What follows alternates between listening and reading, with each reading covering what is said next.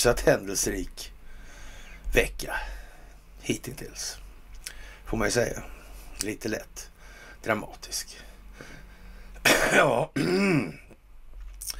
Och eh, ja. Vad är det som pågår egentligen? Tja.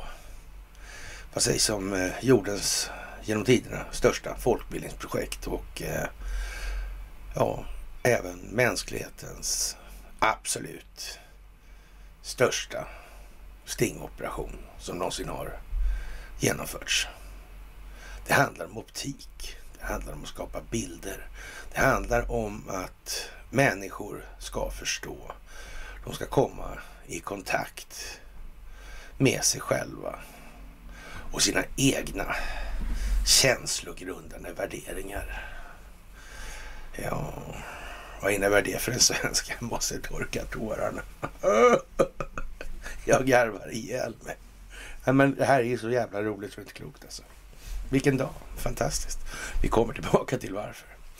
Ja, det handlar om den svenska det svenska organet som är mest mottagligt för eh, den typen av eh, informationsbearbetning skulle man kunna säga. Nämligen den svenska penningpungen såklart alltså. Det här är nästan eh, penningpungens dag lite grann för svenskt vidkommande så här. Med ja, valborg och första maj antågen och sådär. Ja. Man behöver egentligen inte göra det så väldigt dramatiskt. Det gör sig liksom själv. Det ligger på något vis eh, latent manifesterat i den svenska folksjälen. Ni vet den där som ska utsättas för den där eh, självbildsrevisionen. ja, ja, ja, ja. Ja, ja, vi skriver den eh, 29 april 2022. Och det är minsann en fredag. Mm. Och då jävlar, då är det dags för ett fredags. Ja, det där är ju en otrolig grej alltså. Så passande. Som på beställning liksom i allt det här andra. Det är som det bara är, ja, det är som tur liksom. Och tur det är ju när omständigheter kommer till förberedelse. Och ja, otur plägar ju då vara andra då, då. Och det verkar ju på något vis vara liksom eh, en del som drabbas av, av det hela tiden nu. Jag vet inte. Har de gjort något dumt om där eller? Kanske. Jag vet inte. En annan som eh, har gjort dumt, det är naturligtvis Erik Thedéen.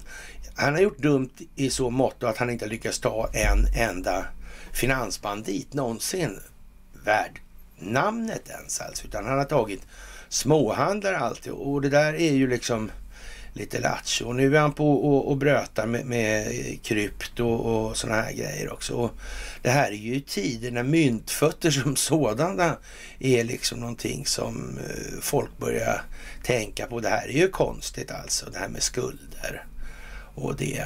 Och, och vi kommer tillbaka till det. Men vad är det här liksom att när pengarna bara försvinner. Så kan de göra det? Ja, det kan de faktiskt. Rättare sagt. Och när de säger att folk kan vara lugna för att eh, pengarna är, är trygga i banken. Det är absolut så. De är, pengarna finns i banken men det är bara det att det är inte människors pengar. Och det har aldrig varit människors pengar heller. Eller ja, det kanske man kan i någon mån säga, men definitivt inte efter kapital, kapitalstrukturreformen 2016. Då kan man definitivt inte säga det. Då har banken alltid bättre rätt till alla tillgångar i banken. Och det där måste ju folk lära sig nu. De måste ju förstå det här ordentligt alltså. De är ju så jävla pigga på att äga annars. Och vad sägs om det här lilla tricket då? De bara försvann. ja, men eller hur? Fantastiskt. Ja, jag tycker det är så dråpligt så det är inte klokt.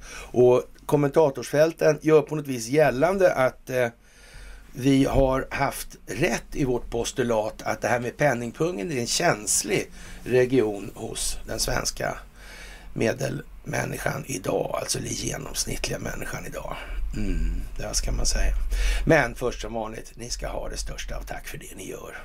Det är ju fantastiskt. Och ni märker själva. Hyfsat på bollen skulle man kunna säga. Va? Vi är hyfsat på bollen. och det blir bara bättre för var dag som går. Och vi ser hur, ja, medierna följer i dansen numera. Det var väl nästan som att de hade lust att skriva att, eh, att man oligarkade sig där i, i Svenska Dagbladet. Men så, då hade det väl varit lite väl billigt kanske. Och så vidare. Det är ju sådana här små uppslag hela tiden återkommande. Och det är inte av någon tillfällighet, såklart. Inte. Och eh, det har med det här jallarhornet att göra alltså. Ja, eller kattlaluren eller ja, the bullhorn på anglosaxiska då. Mm. Det handlar om att kommunicera. Det handlar om att styra information. Det handlar om att kontrollera information naturligtvis. Och vill man ha en upplyst och medveten befolkning, ja, alltså grunden för ett samhälle i någon som helst form på lång sikt, ja, då får man finna sig i att hålla sig till verkligheten i sin beskrivning också. Mm.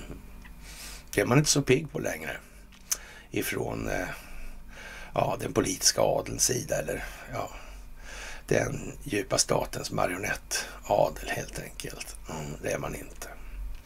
Som sagt, det största av tack för gåvor på Swish och Patreon. Det största av tack för att ni fördjupar er på garnroberg.se och ett jättetack för att ni hänger på Telegramtjänsten. Och som alltid, fantastiskt att se hur den här Free People's Movement-delen på Youtube växer. Helt otroligt. Jättebra. Ja, Ja, Finansinspektionen är i alla fall lite nedstämda över läget sådär och de har väl ingen riktig, vad ska man säga, eh, malmklang i rösten längre. Det får man ju säga. Det här med SEC och amerikanska IRS, alltså skattemyndigheten, att de ska behöva lägga sig i de interna grejerna i Sverige som, som då Finansinspektionen är tillsatta att utöva kontroll över. Det, det är ju liksom, det är way bortanför pinsamt alltså. Ja, beyond liksom sådär. Big time. Jaha.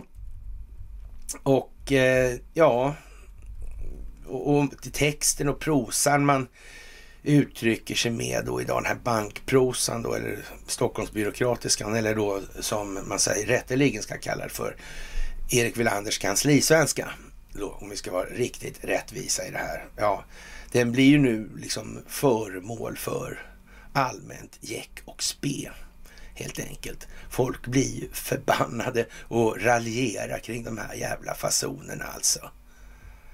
Den här torra byråkratprosan blir helt plötsligt helt irriterande för många människor som ser vad det är de skriver. Oh. Olof Palme sa att ni ska vara rädda för orden. Nej. Men man ska äga sitt språk. Annars är risken att man blir ägd av någon annan.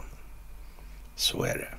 Och äger man inte sitt språk, då äger man inte sina tankar i någon stor utsträckning heller. Då är det någon annan som äger det där. Mm. Det är ju inte så bra. Det här med att kontrollera andras tankar. Finns det någon som vill det? Inte i Sverige givetvis, för hade någon sagt något. Men på andra, andra platser på jorden kanske det finns. Jag vet inte. Vi lär komma tillbaka till den saken. Ja, vad ska vi säga? Den amerikanska kongressen godkänner ja, en eh, andra världskrigsliknande eh, historia, ett vapenprogram för Ukraina. Alltså. Och, och, det är ju någonting så här, uh, Ukraine Democracy Defense Lend and Lease Act. Det var ungefär som, det var som ett gäng jagare som USA lånade ut till eh, Storbritannien. Mm, det här var lite hysch och hemligt. Det här är också lite hysch och hemligt. Mm. Ja, för, tror de får tillbaka dem där? Eller, eller tror ni det? kanske, kanske inte. Och vad är det här i stort? Ska vi ta det först också igen då? Återigen alltså. Sen har det dykt upp lite nya spelparametrar ska vi tillägga i form av Polen som helt plötsligt lägger sig i det här. Men det kommer vi tillbaka till. Så jag vet inte, vi kan, vi kan vänta med det där förresten. Vi tar det senare, passar bättre då. Jaha. USAs representanthus har godkänt ett lagförslag som skulle ta bort flera begränsningar för att skicka vapen till Ukraina.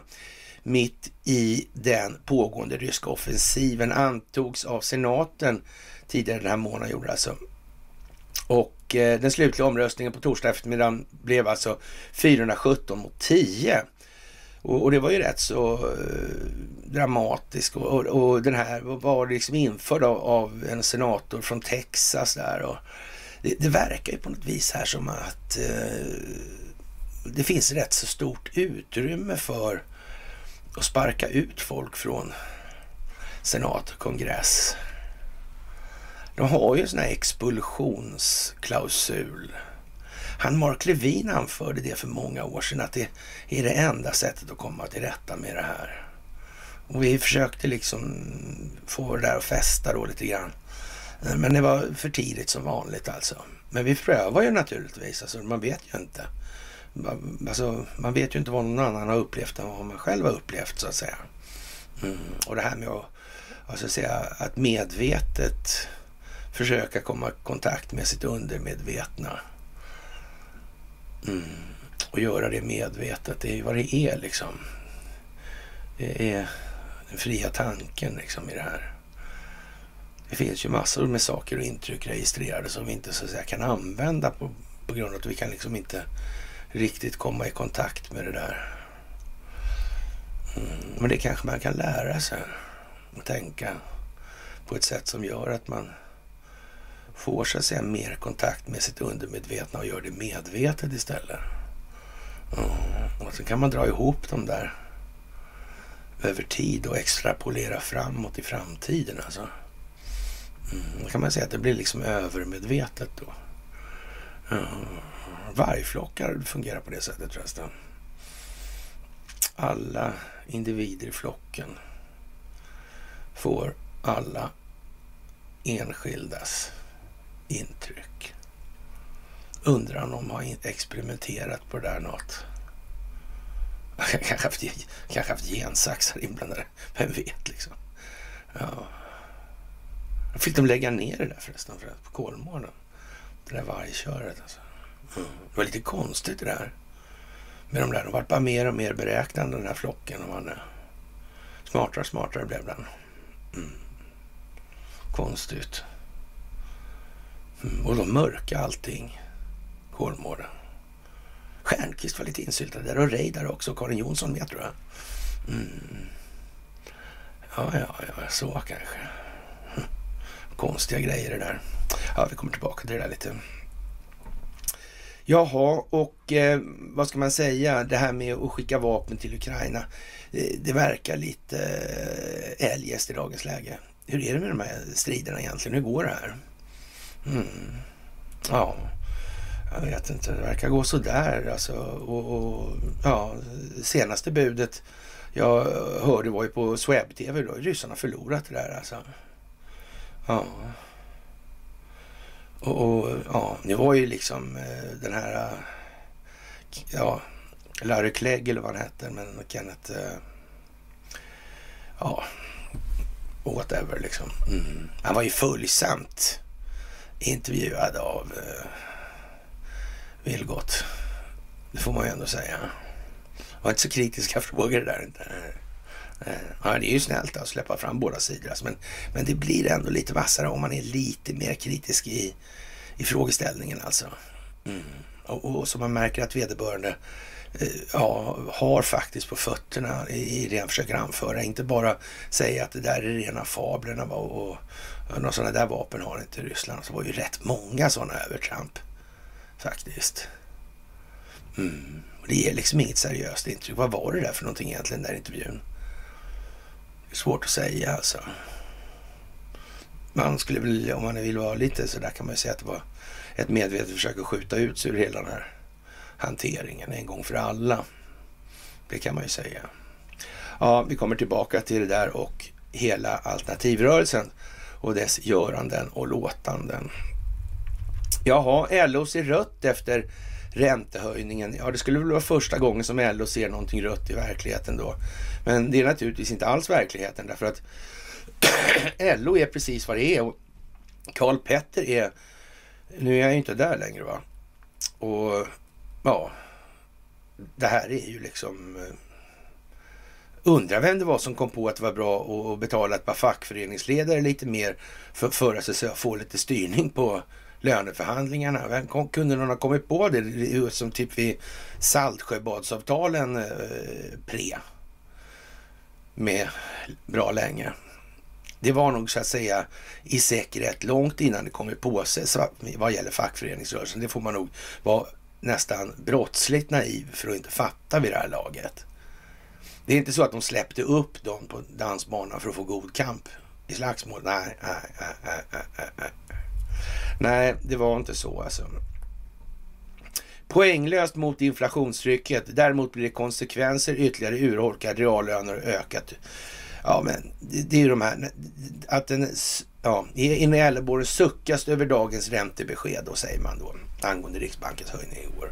Och, och ja, vi kommer tillbaka till det också. Det här är ju eh, rätt så uppenbart nu. Och nu får man ju också fatta när de här olika strukturerna och organisationerna tar de ställningstaganden de gör i förhållande till verkligheten. Så målar de faktiskt en, ja då sätter de på sig en sån här björnligan-skylt och en bovmask på uniformen alltså.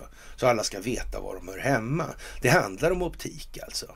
Det handlar om att människor ska, människor ska se och människor ska förstå vad det här är för någonting de ser framför sig. Det här är ju någonting helt fantastiskt att få uppleva tillsammans. Vi tillsammans. Helt otroligt. På tal om vi så kommer vi tillbaka till det och i ett annat sammanhang som inte är riktigt lika vi men ganska vi ändå då skulle vi kunna säga också. Ja, Kinas hårda linje.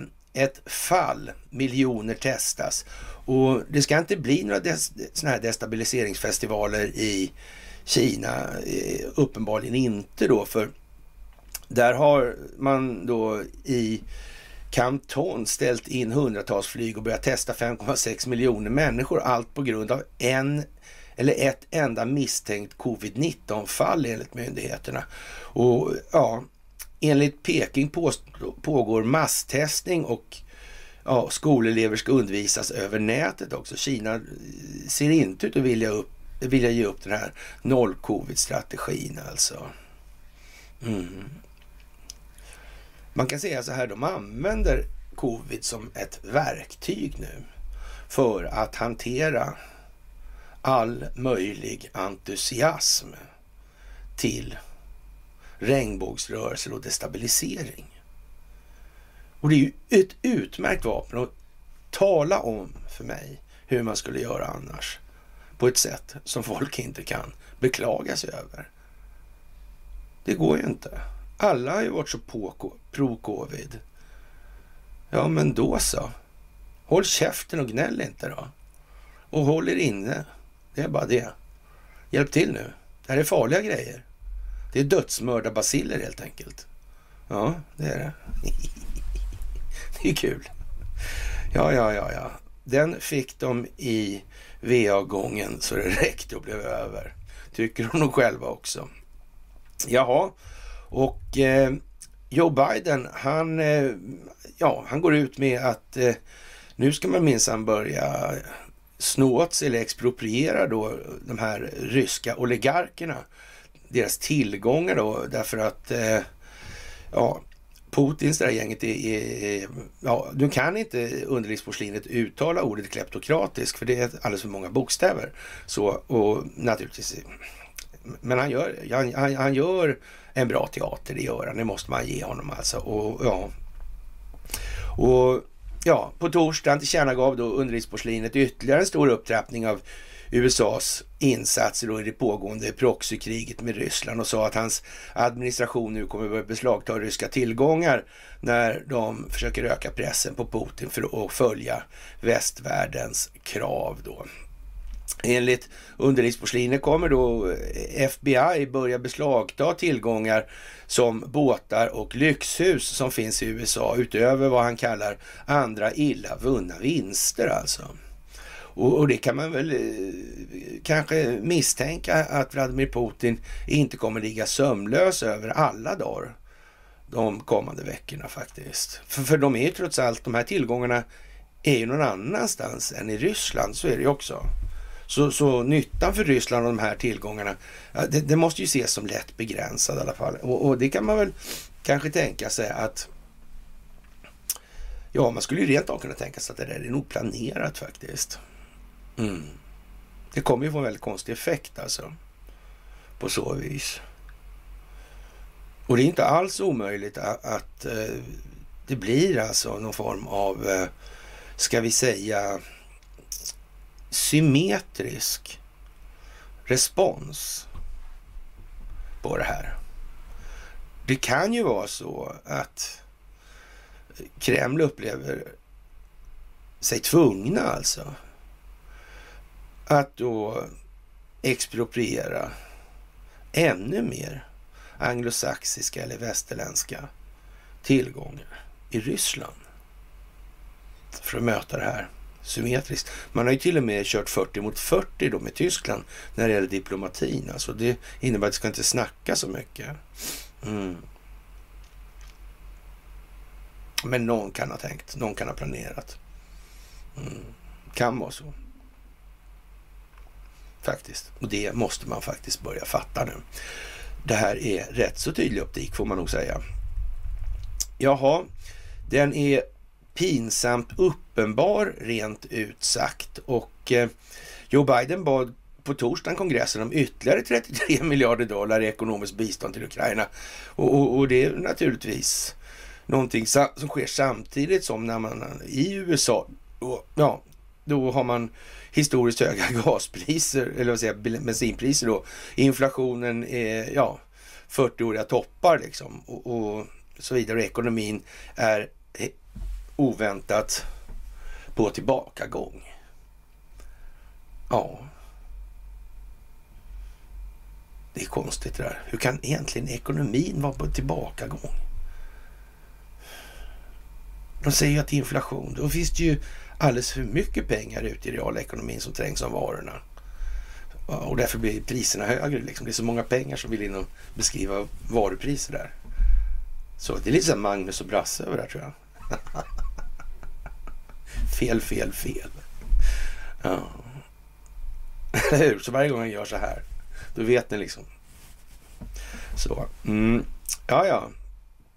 Det är ju lite trevligt alltså. Men det är klart att Ukraina ska ha 33 miljarder dollar. Ja, det är ju en liten struntsumma liksom. Mm. Mm. Man kan ju säga att det... Ja. Ja, det går, in rätt mycket i det faktiskt. Men eh, det är klart, det måste de ju ha då. Och, och naturligtvis kommer människor i USA tycka att det här är helt givet att de ska ha. Helt enkelt. Mm. Och man kan säga så här, om de inte får de där pengarna, då lär det inte bli mycket krigat av legoknektarna framgent alltså. Inte han Kenneth från Finland heller alltså. Han kommer inte heller kriga då. nej. Nej, nej, nej, nej. Och han har dessutom lösningen på alla jordens energiproblem ovanpå allt annat seriöst där. Och som sagt, eh, vad det där är för någonting, det vet jag inte, men det... Ja. Ja. Det är liksom... Eh, optik. Det är det som ska fram nu helt enkelt. Det är bortom all rimlighet och all reson. Det här kan inte resonera med någon som tänker efter en enda tanke längre. Så långt har vi kommit nu. Och ja, man har alltså i Sverige i samband med det här också då. Ja, vad ska vi säga? Gui Minais dotter är kritisk mot regeringens Kina-politik och det är lite speciellt faktiskt. Ni vet den här konstnären som sitter fängslad där och han som hade en försvarsadvokat som blev då nästan mördad där. Och det där är mycket märkligt alltså. Mm.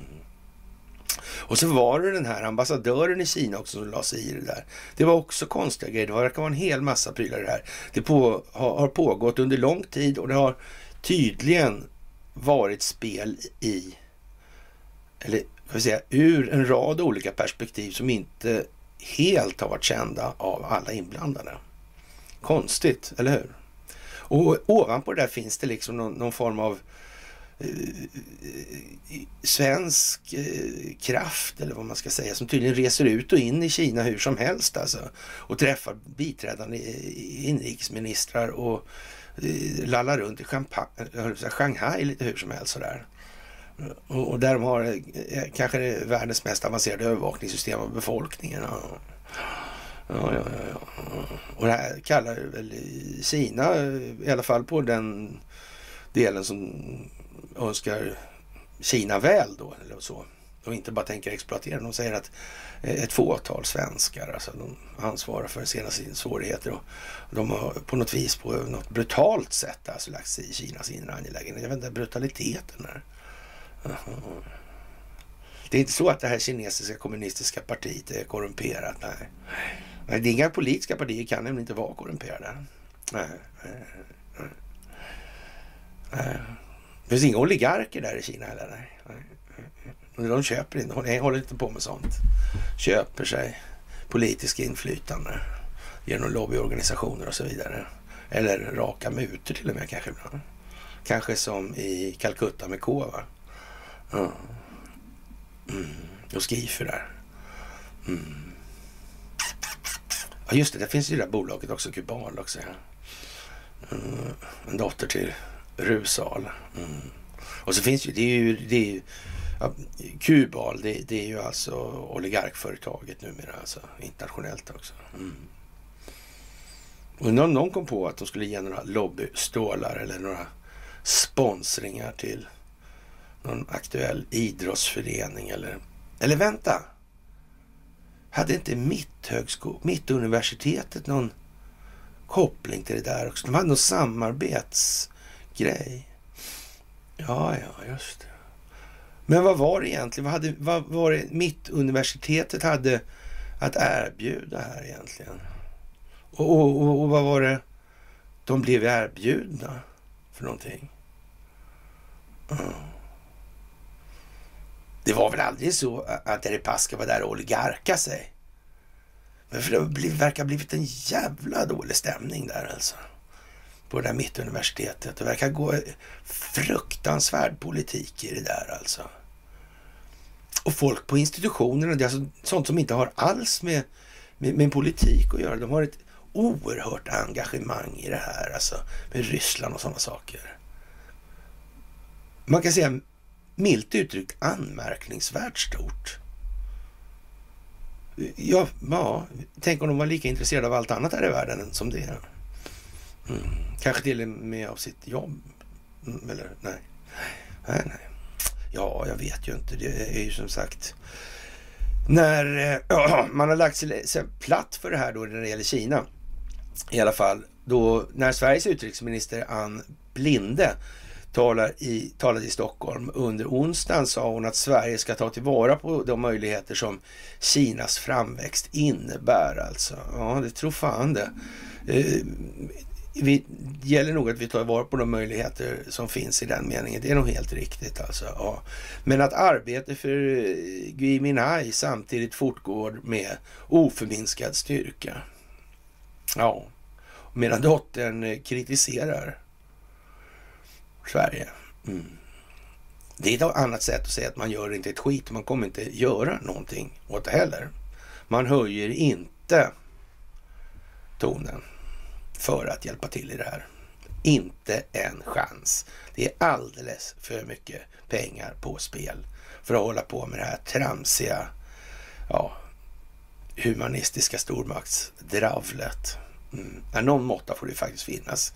Ja, det går inte med att vara hur skenhelig som helst. Det där får, ja, det är överspelat kort sagt. Det erkänner man nu genom att göra så här och säga som Blinde gör. Mm. Hon är för övrigt lik den här nya stjärnan i USA som är hövding för eh, sanningsministeriet som verkar ha någonting direkt taget ur George Orwells roman 1984. Fantastiskt alltså. Som, hon kommer givetvis från, eh, ni kan aldrig gissa, jo naturligtvis, från Ukraina. Vad annars liksom? Mm.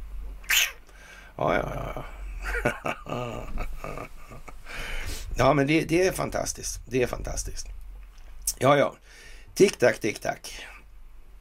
Peking har fördömt uttalanden från London och Washington om att beväpna Taiwan, passande nog så här i tider som dessa. Och ja, men ni vet ungefär så där eh, som att beväpna Ukraina. Det bullas inte upp, eller? Nej. Nej, nej men vi läser vidare då. ja, och påpekar att sådant samtal underblåser separation på den omtvistade ön och strider mot deras erkännande av Kina. Storbritanniens utrikesminister Liz Truss och USAs utrikesminister Antony Blinken har båda uttalat sig för att sända vapen till Taiwan den här veckan. Vi beklagar och förkastar sekreterare Blinkens uttalande vid en kongressutfrågning den 26 april att administrationen är fast besluten att se till att Taiwan har alla nödvändiga medel för att försvara sig mot eventuella aggressioner, säger Xi Jinping, chef för informationsavdelningen vid det kinesiska ministeriet of Foreign Affairs. Alltså. Och han twittrade det här på torsdagen med hänvisning till att flera ja, källor hade lagt märke till då Blinkens uttalande.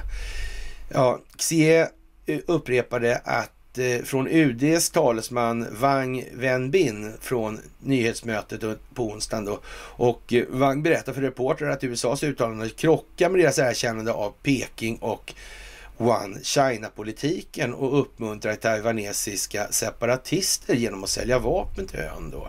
Och, och det där är ju någon lite udda pryl alltså. Känns det där igen alltså?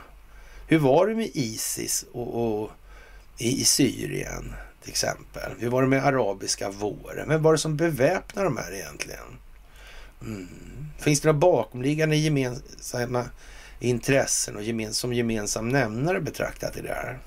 Man kan säga att Benghazi där hade det med vapenförsäljningar att göra och, och till exempel att under den här arabiska våren se till att de här hade vapen och sen när det gällde Isis där och hade inte, hade inte då Ja, fanns det ingen amerikansk utrikesminister i det här? Och fanns det ingen här, var det inte något strul med det här Benghazi? Alltså, vad hade han där, eh, eh, vad hette han, Sidney Blumenthal, vad hade han med någonting att göra egentligen i det här? Han som inte ens fick jobba inom administrationen under Obama alltså. Mm. Vad pysslar han med egentligen? Kommer det här komma upp? Är det här någonting som John Durham har koll på? Mm. Har Trey Gowdy koll på det här? Finns det ett färdigt utredningsarbete för det här som faktiskt som av någon jävla tillfällighet har hamnat och snurrat med det här? Mm. Han visste kanske till och med var det förvarades. Och han kunde fråga efter det direkt. Det var ingen som hade någonting att säga om det. Ja, för det var bara infilat så det stod inte märkt på det viset kanske. Nej. Kan det ha varit så? Att det var liksom upplagt. Han kom lite grann till dukat bord i det här kanske. Nej, jag vet inte. Alltså, men man skulle kunna tänka sig att någon skulle kunna tänkt så i alla fall. Jaha, och eh, ja, eh, vi har denna stränga varning för den amerikanska sidan alltså. Och eh, ja, USA medger då att Taiwan är en del av Kina men fortsätter att prata om fastlandets potentiella aggression av Taiwan. Är inte detta självmotsägelsefullt eftersom ett land inte kan invadera en del av sitt eget territorium, säger Wang. Vad menar karln alltså? Eh, kan inte ett eget land invadera alltså? Nej, eh, så kanske det är. Mm. Ja. Och, och vad hände då i Ukraina där? När vad gjorde han, Vladimir Putin egentligen? De, för helt plötsligt så ja, krävde de ja, självständighet där. Och det godkände han. Ja, vad konstigt. Hur blir det då egentligen? Om han tyckte det var okej. Okay, eller Kreml tyckte det. Det blir lite konstigt. Om det dessutom är så att Ukraina kanske inte ens är något land i någon strikt juridisk mening. Blir inte det också lite konstigt? Jo, jag tror det. Det tror jag faktiskt. Vi har alltså den här stränga varningen från amerikanska sidan. Den historiska trenden med Kinas återförening kan inte hållas tillbaka och principen om ett Kina är vad som underbygger fred och stabilitet över Taiwansundet. Tillade Wang och varna Washington att inte underskatta stark beslutsamhet eller beslutsamhet och förmåga hos de 1,4 miljarder kineser som försvarar sin nationella suveränitet och territoriella integritet. Och man ska nog inte riskera från amerikansk sida att, med, att det här kommer medföra olidliga kostnader för USA själv, säger alltså Kina. Det är ju ganska så starkt uttryck. Mm. Men en viss del måste nog till alltså. Vem kommer det drabba? Jo, det är de som måste inse och förstå. Ja. Alltså de som eh, sitter i marionettåldern och poli den politiska marionettåldern, de fattar redan det här. Det är inte de som är problemet. Det är, de gör ju vad de gör alltså. Så det, det kan ju alla konstatera. Mm. Så var ligger problemet? Det ligger hos befolkningen. Och det är bara därifrån som en förändring kan komma. Det här kommer inte komma en förändring från militären så att säga. Militären i USA kan hålla i det här så att säga för att befolkningen ska få klart för sig hur den måste bete sig om den inte vill hamna i den här situationen igen. Och då kanske det inte finns någon militär som kommer som en räddande ängel i det, i det avseendet alltså. Jaha, och eh, under torsdagens briefing så tog Wang också upp talet av den brittiske utrikesministern där den här Liz Truss då ja, argumenterar för ett globalt NATO och, och, då blir man lite skrattsugen helt enkelt när man hör det. Och för att engagera sig i Indostilla havsområdet och eh, beväpna Taiwan på det sätt som Storbritannien och de allierade nu beväpnar Ukraina. Och ja, jag vet inte. Ryssland ville ju gå med i NATO och det blev ju ingenting med det. Jag undrar varför. Mm. Var det inte någon som sa så här att om inte Warszawapakten hade funnits så hade man behövt uppfinna den då för att motivera NATO. Verkar det här ungefär som den här föreläsningen som vi höll i senast. Mm, den där på Cirkus på Djurgården. Verkar det som att det är en konstruktion, det här är en kuliss? Att det är fler som har fattat det? Kan, kan det vara så? Lite. Ja, ja. Mm. Jaha. Och eh, NATO påstår sig vara en defensiv organisation. Ja, det ser vi ju. De är ute och far lite sådär. De är hemma vid. Hur mycket då? Men i själva verket skapar det ständigt konfrontationer och störningar, sa Wang till reportrar. NATO kräver att andra länder håller sig till de grundläggande normerna för internationella relationer men har ändå medvetet fört krig och släppt bomber i suveräna stater, dödat och fördrivit oskyldiga civila. Ja, jag vet inte. Inverkan av NATOs expansion österut på den långsiktiga freden och stabiliteten i Europa är värd och eh, alltså och reflektera över helt enkelt. NATO har förstört Europa och försöker nu förstöra Asiens Stilla havsområde och till och med världen tillade den då också. Det är ju rätt så starka ord det här. Det är inte liksom, det är inte återhållsamt i alla fall.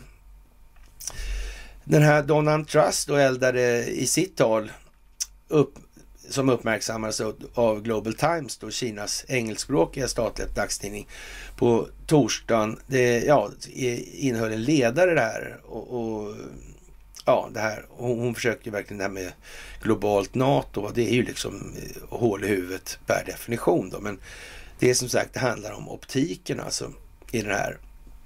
Och eh, ja, den här ledaren i Global Times då beskrev London som allt mer villigt att tjäna som en grundsten i Washingtons globala hegemonibygge. Och, och det blir ju lite som Kajsa Warg här, man får ta vad man har nu. Va? Och ja, nu, nu är det ingen som gör någonting som inte är så att säga eh, hugget i sten längre in i organisationen eller djupare då, så jag kallar det för. Ja, ursäkta mig. Mm. Jaha. Och eh, efter att ha lämnat EU och njutit av en speciell relation med USA säger och gör Storbritannien ofta saker som är obekväma för Washington och ibland ännu mer aggressiva än vad Washington själva är. Alltså, noterade nyhetsbyrån. Vissa politiker i London ser nu allt mer detta som en källa till ja, att vara liksom unika. Mer unika eller kanske ja, lite mer som förr då. då och var överlägsna. Ju mer de gör det här, desto mer verkar de känna den här kvardröjande värmen från Storbritanniens tidigare status som uh, the Empire of the Sun, eller the Empire on which the sun never set. Sådär. Och USAs och Storbritanniens agerande uppgår till en serie aktiviteter i små kretsar i namnet av de så kallade gemensamma värderingarna och kulturen som prioriterar anglosaxisk verksamhet, eller anglosaxisk kultur alltså. Jag tror vi tog upp det där med fentanylet förra gången, till exempel med opiumkrigen och sådär. Hur det här kom sig. Det var ju väldigt konstigt det här alltså med första opiumkrig där och hur Sverige och Norge tecknade avtal då 47 i det här. Mm. Det var mycket märkligt det här. Men det var inte fullt lika märkligt som att det faktiskt fanns verksamhet där eh, även före då, men den försvann liksom. Men det kanske var som han i Heckscher. Så det var ingen idé att prata om det för man eldade upp bokföringen av någon anledning. Kan det ha varit så? Jag vet inte. Mm. Man kanske lärde dem lite om dynastibygget i, så att säga, eller ur ett merkantilt perspektiv. Kan det vara så? Alltså utvalda då, så att säga, valda handelspartner. Mm. Eller handelspartners. Ja. Kan det vara så? Det kan vara så. Jaha, eller det kan inte vara på något annat sätt i alla fall. Det är helt säkert. Jävligt säkert. Ja, ja, ja, ja. Jaha, USA och Storbritannien alltså. Det är lite konstigt det där anglosaxiska. Alltså. Mm. Och tillhör, han tillade också att världen kommer allt mer erkänna det här. Alltså Truss och hennes liknande försöker föra NATO till Asien och försöka destabilisera Stilla havet. Men de är dömda att misslyckas. Att alltså, behandla Kina som en systemkonkurrent är definitivt en stor missbedömning i strategin Global Britain. Ja, jag kanske jag kan tänka mig det alltså den här gamla fina filmen av Steven Spielberg som för övrigt är en ganska tveksam figur. Men i, i det här fallet är här The Empire of the Sun alltså. Förutom att den där Sugan är ganska tjusig också sådär. Men den kanske är bättre med brunt ärfel förresten. Ja. Ja, kanske i alla fall. Men eh, ja. Den har sina klara poänger kring det här med mentaliteten. Och hela den här prylen med Japan, den kommer att komma upp. Tro inget annat alltså. Mm. Det där jävla Serafimer-grejen alltså. Om inte annat för den sakens skull så borde vi vända på den trenden i enlighet med vad vi har sagt tidigare i den frågan. Det kan vi säga. Så det, där har blivit ett monument över den svenska djupa staten och de ska inte ha några sådana monument. Monument ska sparas och användas i eftervärlden och förklaras till varför de har den värdeladdning de har helt enkelt. Mm. Så är det. Men å andra sidan kan man säga att de har ju manifesterat historien rätt bra med det där. Kan man ju säga. Jaha. När skiten träffar fläkten då, då kommer många att bli bajsiga, står det så här på Dagens Industri. Alltså proffset varnar för dyrköpta missen, alltså fälla eller att bli bäsig nu alltså. Det stavas B-A-I-S-S-I-G. Det blir bajsig på svenska alltså. Det är ingen jävla franska det här. Det är ingen jävla importkung om vi säger så. Borgarkungen liksom. Ja, ja. Men eh, nu försöker man då från då Erik Pensers sida eller hans företag då, göra gällande att det kan bli ganska bra det här helt enkelt. Och den här reporäntehöjningen, eh, ja, ja som sagt, mm, det blir vad det blir nu. Ja, och som sagt det här med att det är skuldmättat och så vidare, det är ju ingenting som bankirfirmorna kommer torgföra i någon stor omfattning. Det kan vi nog inte räkna med helt enkelt. Hela deras verksamhet bygger på att inte folk begriper det här. Så, så man får nästan se en artikel där man har intervjuat då folk från Erik Pensers bank då, eller bankirfirma. Det får man nästan se som en partsinlaga i saken. Redan där alltså så kan man egentligen ja, spara sitt krut då. Man behöver inte sitta och läsa igenom det där för, för det, det, verkar helt onaturligt. Men visst, det ska man naturligtvis göra om man tycker det är intressant och man kommer inte bli besviken. Det är den Jonas Thulin som är kapitalförvaltningschef på Erik Penser och som eh, får uttala sig olika och, och han säger då snacket om en recession är feltajmad. Det kommer säkert att bli aktuellt, men inte nu, säger han. Enligt honom är risken för en amerikansk recession inom de kommande 18, 18 månaderna mycket låg. Alltså. Och det kan man ju säga så här, det, det är ju, beror ju på statistiken och den är ju så att säga välmasserad och, mål, välmasserad och målsökande dessutom. Men givet att man inte har den välmasserad och målsökande så är ju naturligtvis den amerikanska ekonomin i stagflation.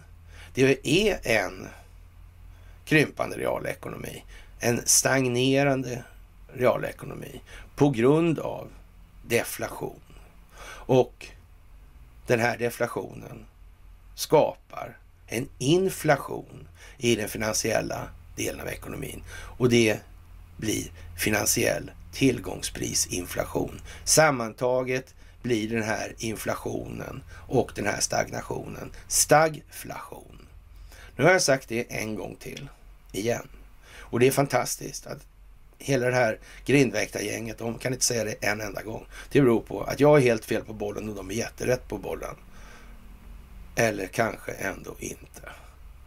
Nej, jag tror de flesta som följer det här börjar se att det är för fan bedrövligt alltså. Vad har de för jävla ryggrad de här människorna? Nej, så är det ju. Jaha, och eh, som sagt räntekurvor med hit eller dit liksom. Det är ju som det är alltså. Och eh, vår vy bygger på att inflationen toppade i mars. Får vi fel på det så behöver vi tänka om, säger Jonas Thulin avslutningsvis. Och det kan man ju snacka om att det kommer bli bajsigt när skiten träffar fläkten. Det kan man nog säga, ja. Så enkelt är det. Jaha, och det börjar bli dråpligt värre med Vita husets presstalesman då, Jen Saki.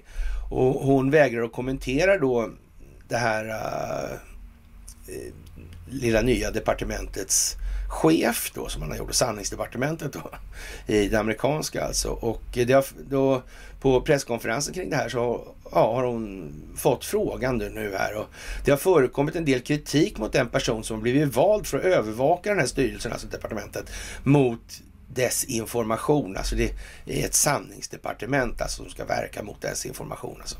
Ja, det här sanningsdepartementet. Då. Hon har tidigare eh, kallat Hunter Biden-datorn för en Trump-kampanjprodukt och verkade misskreditera giltigheten i, i, i datorn eller giltigheten av rapporteringen kring, kring det här.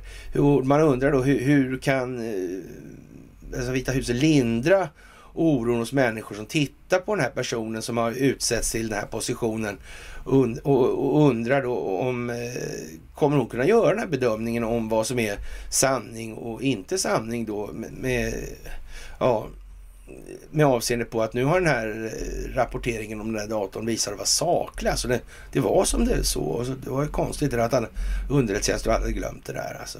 Hur ska man kunna lita på den här på sanningsdepartementet om man gör så en flagrant felbedömning? Och det måste man säga, det är en motiverad fråga. Nu, nu är inte den här optiken längre så särskilt svår att hantera då och, eh, och det blir bara bättre för saker. Hon eh, säger att hon kommer inte kommentera Hunter Biden-datorn alltså. Och, och, men bara för att få lite emfas på det här, liksom det eftertryck då, så säger hon faktiskt att hon vet faktiskt inte vem den här Nina eh, Jankovic är alltså. Ja, vad ska man säga?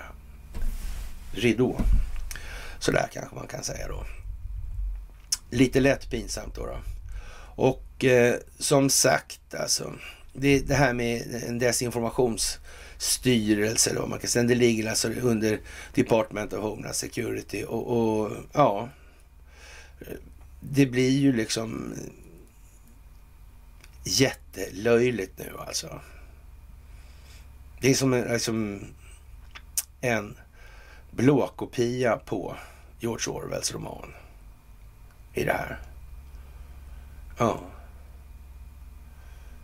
Och vi hör liksom hur Stockholmsbyråkratin bara flaxar och vingarna dånar liksom. Mm. Och Stockholmssyndrom och... Ja.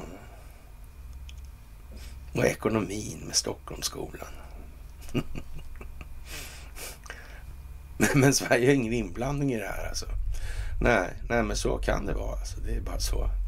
Ja, ja. Och naturligtvis då det här med Polen. Nu kommer vi till det här med Ukraina och, och så. Det, vi, ja, det, det, här är ju liksom en spelväxlare av rang alltså. Och man kan väl säga så här att väst protesterar ju inte det här, i det här sammanhanget. Och, men vem vet, de kanske kan använda det här uh, biokemlab-argumentet de också. Polackerna alltså. Och ja, det kan vara konstigt det där alltså. Vi har ju stilla anfört i, i något snävare kretsar då att det är väl mer rimligt att tro liksom att Tyskland och, och Ryssland gör någon form av förvaltning av det så inte Ukraina blir laglöst land. Va? För det, det är ju som fruktansvärd korruption där. Det trista i det här alltså, det, det är ju det att eh, ryssarna har ju sagt att man önskar alltså att Ukraina blir som Sverige. En, ja, med Sverige som förgrundsmodell alltså. Avmilitariserad och neutral alltså. Och nazistfri.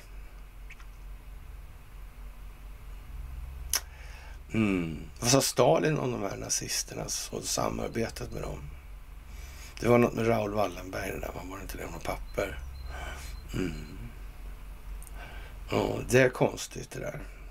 Ja, ja. Polen har i alla fall aviserat en massiv kommande militärövning och varnar invånarna för ökad trafik och kolonner av militärfordon som rör sig över hela landet. Och övningarna kommer starta den första maj och pågå till slutet av månaden. En rejäl övning minsann alltså. Ja, ja.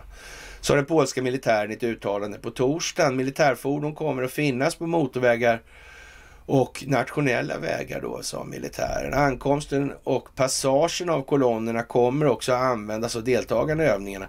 Det vill säga för att öva mottagande och utplacering av allierade styrkor för att samordna gränsöverskridande aktiviteter för att samverka med värdnationer tillade den utan att specificera vilka värdländer exakt som kan vara inblandade i manövrarna. Mm -hmm. Polen har en hemlig plan för Ukraina, hävdar Moskva kan vi lägga till. Vi kommer tillbaka till det också. Vi vädjar till allmänheten, säger polackerna. Låt oss skydda data, särskilt i den nuvarande situationen.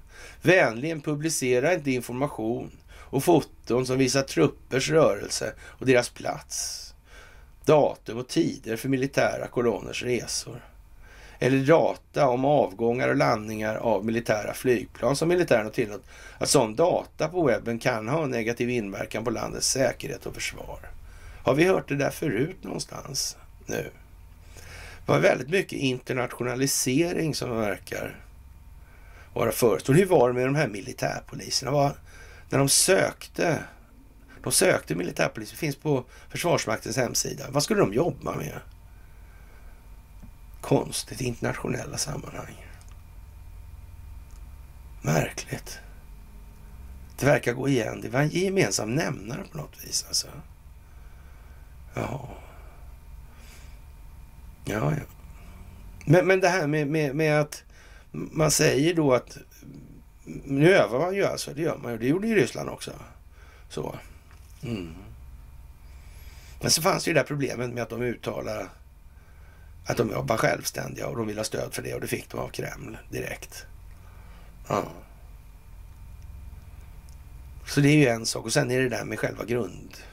Förutsättningen för Ukraina som land också. Det är en annan detalj alltså. Och sen har vi de här biokemlabben och sen har vi nazisterna. Och så vidare. Mm. Och så har vi att det här är en stor penningtvättmaskin. Någon räknar att det här är en jävla lekstuga för djupa staten. Swedbank hade verksamhet där också förut. Den la de ner. Bonusen verkar säker på att klara sig undan den här penningtvätten. Mm. Danske Bank är inte lika säkra. Nej. Nej. Jag hade gjort det med pengarna i natt i och för sig. Kanske de fotar om. Kan det vara så? Ja, kan det ju vara alltså. Jaha. Och, och ja, tillkännagivande kommer alltså när då den ryska utbildning, eller utrikesunderrättelsetjänsten SVRs direktör när Sergej Naryshkin anklagar Warszawa för att förbereda sig för att ockupera den västra delen av Ukraina som Polen betraktar som historiskt tillhörande den landet då alltså. Och den potentiella återföreningen av Polen med västra Ukraina kommer under sken av att sätta in ett fredsbevarande uppdrag in i landet under förevändningen att skydda Kiev från rysk aggression, påstod tjänstemannen. Warszawa förhandlar för närvarande om detaljerna i operationen med den amerikanska regeringen, hävdade Naryshkin. Och eh, ja, så att säga, amerikanerna å sin sida säger ju rakt ut att det, de har ingenting emot det där. Mm. Hur blir det för NATO då egentligen, månntro? Blir det bra för NATO då i så fall? Mm. Mm. Det här är ju den ukrainska scenen vi rör oss på nu och vad som händer på den svenska i händelse av det här. Det kan vi ju så att säga eh, ganska lätt dra analogin till då i så fall. Mm. Det verkar för, verkar för jävla bra läge till för möte på Guldbron i alla fall. Det kan man ju säga. Mm. Ja, ja, ja, vi får väl se. Och eh, ja, vad ska man säga? Återföreningen av Polen med västra Ukraina kommer under sken av att sätta in ett fredsbevarande uppdrag in i landet under förevändning att skydda Kiev från rysk aggression, påstår tjänstemannen. Nämen, va? Jaha. Jag vet inte. Kan man göra så? Vad fräckt det vore helt enkelt. Man skulle rent av, nu kan man ju säga så här att eh, ja, vill man hålla fast i kulisserna så, är, så gör man ju det naturligtvis. Så kan man göra det. Men, men, men de andra kommer ju som börja fatta liksom att, ah, fan, då, då kan man ju säga så här också. Fan, är det helt säkert att de inte har planerat det där tillsammans alltså? För kan det vara så? Kan det finnas, det är problem med Ukraina och så är det någon som har liksom alltså, promotat den här verksamhetsutvecklingen då.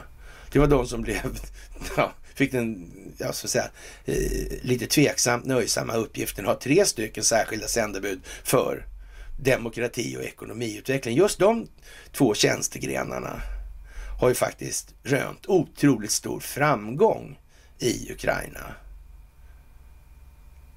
fram till dags dato med avseende då på Majdan-revolutionen och sådär. Eh, det måste ju alla hålla med om. Eller hur? Mm. ja, ja. Ja, men sådär alltså. Jaha, och ja, vad ska vi säga egentligen? Polen har bestämt förnekat att sitt försök att annektera västra delar av Ukraina och avfärdar Naryshkins anklagelser som en informationsoperation på Polen och USA som syftar till att så misstro mellan Warszawa och Kiev. Och det är ju som sagt inga svårigheter alls för Polen att få med sig Ryssland på det här alltså. Det är bara att liksom komma överens. va. Det är ju så att säga, ja den djupa staten-falangen som tycker det här är tråkigt i Polen. Och, och, men polsk, pol, den polska befolkningen må ju fatta eller inte fatta, men så mycket kommer de ganska snart att fatta när det gäller deras egen kraftförsörjning, deras telekominfrastruktur och fall.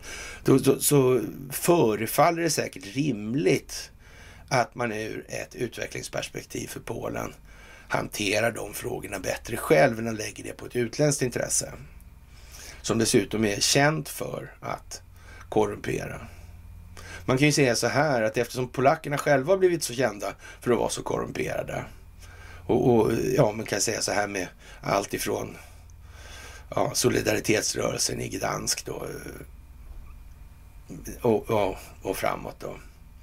Så Ja, till och med det här med polsk riksdag och sånt bakåt också. Då, men... Mm. Och, och, Sverige har alltid haft en jävla stark koppling någonstans mot, eller till, Polen. Ända bort till Sigismunds dagar och sådär. Mm.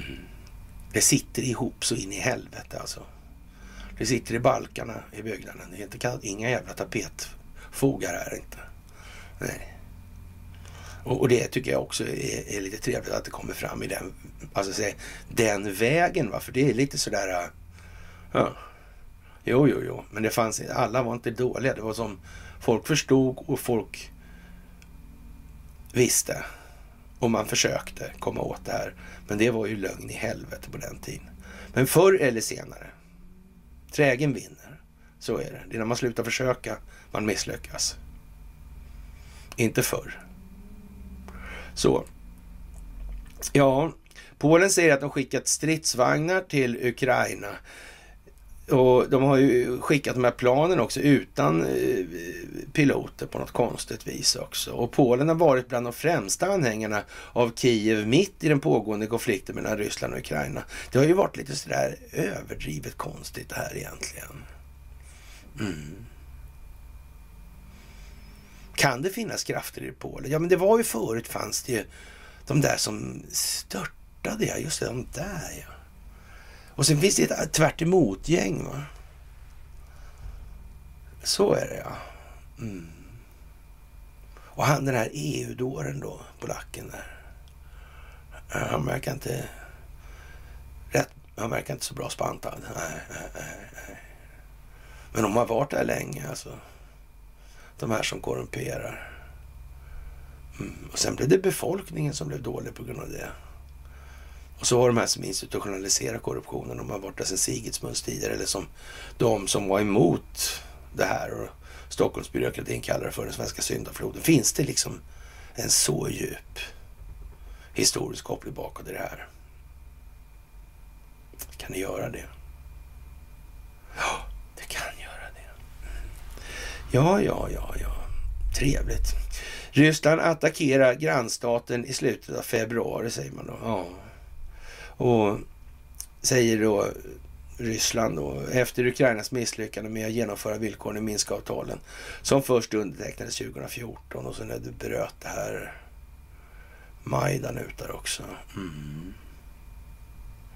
Ja, ja, ja, ja, ja. Jag vet ju inte. Kreml har krävt att eh, Ukraina officiellt förklarar sig vara ett neutralt land som aldrig kommer att ansluta sig till det USA-ledda NATOs militärblock. Kiev insisterat på att den ryska offensiven var helt oprovocerad och har förnekat påståenden om planerade återtag av de här republikerna med våld, de som förklarar sig självständiga. Mm. Det verkar vara ett mönster ändå alltså. Vi kan ha fel, eller jag kan ha fel. Rättare sagt. Ja, det är lite trevligt alltså. Och som sagt slaget vid Poltava. Och egentligen så är det ju slaget vid Holocyn 1709 som är Bossenek posse videnter. Det gjorde som det syntes vara omöjligt att göra. Mm. Ja. Det här var speciellt alltså. Mm. Ja, och eh, ja, vad ska vi säga? Det går ju kärvt som sagt. Kundernas bankkonton visar minus hos Swedbank och ja, det där är ju fantastiskt då och, och, det är väl det som gäller här nu. Nu måste folk börja förstå vad fan är det där med bankerna egentligen? Vad är pengar för någonting? Hur kommer det här sig egentligen? Ens så. Det är ju det. Det måste till någonting känsloskapande. Vad är det mest känsloskapande hos den svenska befolkningen? Ja, pengarna! ja, ja, ja, ja. Känsligt det där med skulderna. Mm. Vill inte, de vill inte ha någon skuldavskrivning i den svenska befolkningen. För det blir orättvist mot de som har betalat och kämpat med sina skulder. Mm. Ja, men Eh, de kan ju inte betalas. Liksom. Ska, vi, ska alla som har skulder, ska de dö då? Ja, då får de dö. Ja. Och, och då betalar skulden av. Eller vänta nu här, om de tar bort de skulderna, försvinner inte pengar då? Jo, just det, det gör det ja. Mm. Alltså, det finns det inget netto överskott alltså på pengar då. Utan tar man bort alla skulder så är alla pengarna borta värdemässigt. Kan det vara så jävligt? Jaha, då kanske många fattar fel här. Och, och det här med skuldavskrivning, det, det, oj, oj, oj, oj, oj, det där. Det finns inget val. Det måste bli så. Det går inte på något annat sätt. Så jävla illa är det bara. Och det spelar ingen roll hur trög och girig svensk man är. Det är så i alla fall. Ja, ja, så kan det vara ja. Ja, ja, ja, ja, ja. Ja, man får väl säga, och så kommer det då naturligtvis sådana här, det kommer halvtroll och människor som inte har riktigt förstått det här och kanske 40-talister och sådär som är då uppfostrade i det här på det sättet. Och det, det blir ju lite sådär, ja då, då blir det lite kommunister alltså. Det kommer Karl Bertil Jonssons. Och alltså har man inte börjat fatta det där ännu, liksom den här, eh, det är ju någon som driver med den svenska befolkningen då alltså. Med det här, jag har närt en kommunist med, med varm och sådär. Det är ju liksom att driva med befolkningen. Det är, det är så att befolkningen är trög i huvudet. Men folk skrattar ju åt det där liksom och tycker att det är, är, roligt för att det är så det är. De har ju liksom inte fattat att hela kommunismen var en kuliss. Va? Ungefär som vi, eller som vi beskriver på den här föreläsningen då. Eh, ja, framväxten av det kalla kriget och det. Och det här är ju liksom, eh, eh, ja, det, det är liksom man, man kan ju knappt, man kan inte ens ja, hur fan reagerar man på det där nu? Det är, det är så dumt så att det går inte ens att, att kommunicera, eller så, det går inte att kommunicera det och kommentera det ens alltså. Ja, ja, och eh, det handlar om optiken alltså. att människor ska förstå att deras pengar inte är deras pengar. Alltså det är alltid bankens pengar helt enkelt efter den här kapitalstrukturreformen 2016. Alltså. Och, och var någonstans de här pengarna finns i bankens bokföring, det är liksom en annan fråga. Alltså. Och, och eh, Swedbank säger ju just nu har vi en pågående IT-störning som verkar påverka vissa av våra kunder. Störningen gör att en del konton visar felaktiga saldon, säger Rolf Bagner, pressansvarig på Swedbank. Då.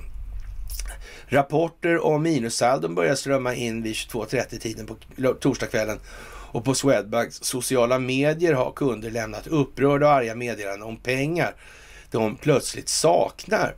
Flera vittnar om att de inte kunnat betala i affärer och att räkningar inte kunnat dras som planerat. När felet ska vara åtgärdat kan inte Swedbank svara på. Vi arbetar så snabbt vi kan för att lösa problemet och beklagar givetvis det här, säger herr Bagner då. Och det är också, man kan säga, herr Bagis liksom, en spänn liksom. Man, man, ja. Och han försäkrar att pengarna inte är borta och, utan att de kommer finnas tillgängliga så snart felet är löst. Våra kunder ska känna sig trygga med att deras pengar och informationen om dem är säkra hos oss, säger bagisen där. Då, då. Kronan alltså.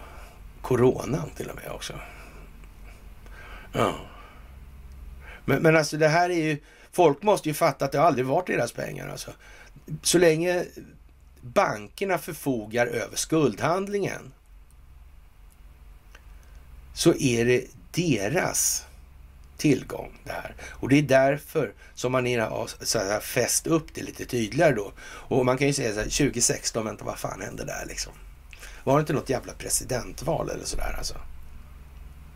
Och det här måste ju varit planlagt way back in time. Mm. Vem var det som hittade på den här kapitalstrukturreformen? Banken har alltid bättre rätt till alla tillgångar i banken. Jag menar, de banktjänstemän som inte fattade att de satt på vagnen då. Ja. Men när man försökte förklara det 2016 kan jag säga så här det sket man ganska snart. Då fick man istället prata med Göran Hägglund och de där och förklara hur pengar skapas. Ja, det kan, då vill jag att du förklarar det och den har alla sett. Liksom sådär, så. Ja, ja. Det har tagit lite längre tid helt enkelt än jag trodde. Ja, det är ju speciellt kort sagt. Jaha, och Ryssland anklagar Twitter för censur då för att förvränga och manipulera information. Nu har Ryssland fattat beslut och bötfälla Twitter på motsvarande 41 000 dollar. Det var ju rätt så hovsamt skulle jag säga alltså. Och ja, och, och det kan ju finnas en tanke med det för man skriver att Samtidigt är Ryssland smått hoppfulla för att Elon Musks övertagande av Twitter kan innebära förändring och av att betydligt mindre information censureras. Rysslands talesperson Dmitrij Peskov säger samtidigt att han tvivlar på att några västerländska sociala medier ska kunna ge en nyanserad bild utan censur. Mm. Precis så. Och så sätter de 41 000.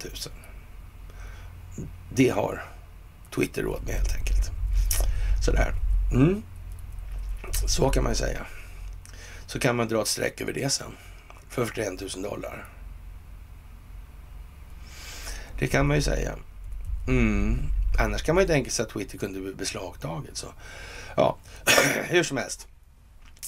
När man inför ett sanningsministerium för att motverka desinformation, då får man ändå säga att nu har det gått bra långt alltså. Då är det egentligen färdigsnackat. Eller det borde vara färdigsnackat. Alltså, allt det här är ju intellektuellt dött nu. Rakt av. 100 procent. Och som sagt den här kapitalstrukturreformen när det gäller pengarna. Det måste folk fatta, särskilt här i Sverige. Det är ju liksom, det är ju penningpungens rike. På det viset.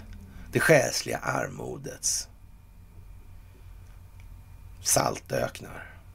Mm. Det är ju det. Ja, det här måste folk tänka på nu helt enkelt. Riksbankens höjning då igår väntas göra att de rörliga boräntorna drar iväg då.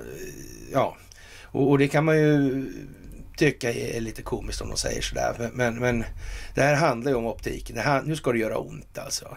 Och nu flaggar man ju för att de här belånade bostadsrättsföreningarna kommer naturligtvis få ett mycket kärvare läge. Avgifterna måste höjas. Det blir både höjning på avgifterna och på hyran alltså. Det blir dubbelt.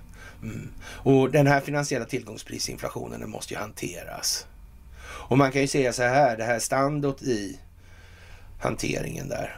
För det första ska man säga så här också, det är mina pengar, nej det är inte dina pengar. Det är inte det.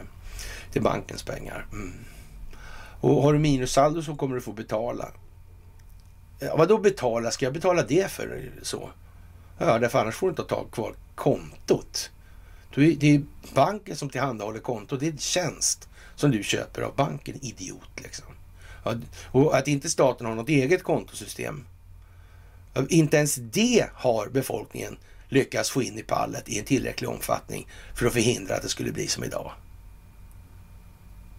Utan det är girighet här alltså som gäller. Det är den charmerande egenskapen som är den allt igenom ledande för den svenska befolkningen. Rakt jävlar av alltså. Så. Ja, och Riksbanken då säger då, varnar då för att det ska bli att bostadsägarna får en dubbelsmäll, alltså stigande boräntor och ökade driftskostnader. Och, och, det kommer att tvinga bostadsrättsföreningarna att höja avgifterna när marginalerna blir knapra då. Och eh, ja, föreningarna klarar inte ett par procentenheters ränteuppgång säger Marcus Paulsson och då kommer de här bostadsrättsföreningarna gå i konkurs naturligtvis och sen måste då de här grejerna säljas då. då. Och då blir ju lägenheterna värdelösa då för en bostadsrätt är en del i en sån här förening och ingenting annat. Man kan säga så här, när de här bostadsrättsföreningarna går i konkurs så kommer alla önska att de där lägenheterna ska tillhöra allmännyttan. De kommer att ta, vilja ta den smällen vad det lider. Tro inget annat. Man kan tömma den här bostadsbubblan rätt så effektivt. Men det gör inte, förhindrar inte det här problemet med pengarna. Nej, nej, nej, nej, nej, nej, nej, nej. Det här är överskuldsatt. Det är skuldmättat. Så det hjälper inte. Det måste till skuldavskrivningarna. Eller skuldavskrivningar. Mm. Det kommer inte finnas någon annan möjlighet. Helt jävla säkert. Hur surt det än låter för många. Ja, jag är jätteledsen för det tycker jag. Ja, sådär.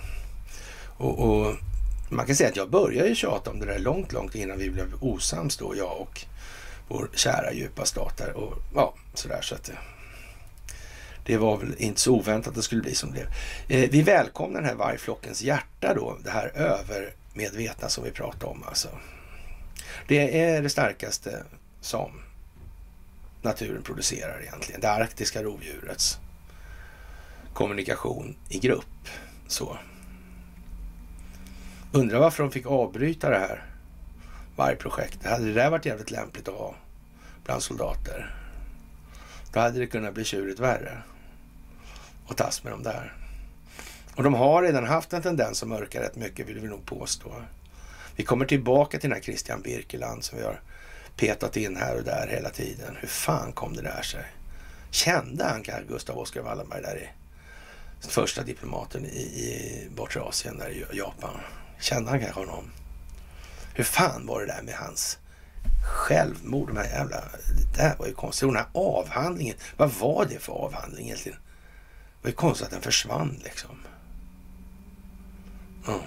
Visste den här Birkeland någonting om atomkraft? Kände han vad familjen Wallenberg? Mm. Men varför har man inte hört talas om Han blir liksom bortglömd. Varför? Mm. Flyende judinna Snödal och Hitler på jordens största kraft. Kom det sen, men det var ju långt senare. Alltså. Han dog ju 17. Mm. Och skrev om atomklyvning redan 1906. När han var i Japan. Konstigt. Ja, ja, vi kommer tillbaka till det också lite grann sådär. Ja, ja. Att börja minnas vad man inte tidigare kunde minnas är att komma i kontakt med sitt undermedvetna. Alltså, för det kan man göra alltså. Det är bara en övningsfråga. Faktiskt. Den processen är de inte sådär jättepigga. Det handlar om att få igång liksom processorn då så att säga och börja leta efter saker. Man får gå liksom på referenserna. Se om man har, fan kan man inte minnas någonting som har referenser till, i samband i den riktningen liksom. Och så får man byta perspektiv i det hela tiden.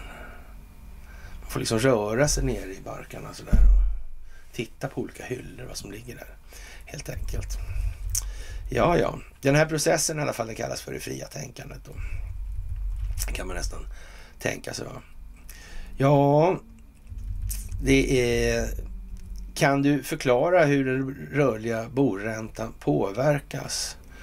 Gör man då i Svenska Dagbladet. Det fin- säger man så här. Det finns nämligen en stark koppling mellan Riksbankens styrränta och den rörliga boräntan. Nu har det gått långt alltså.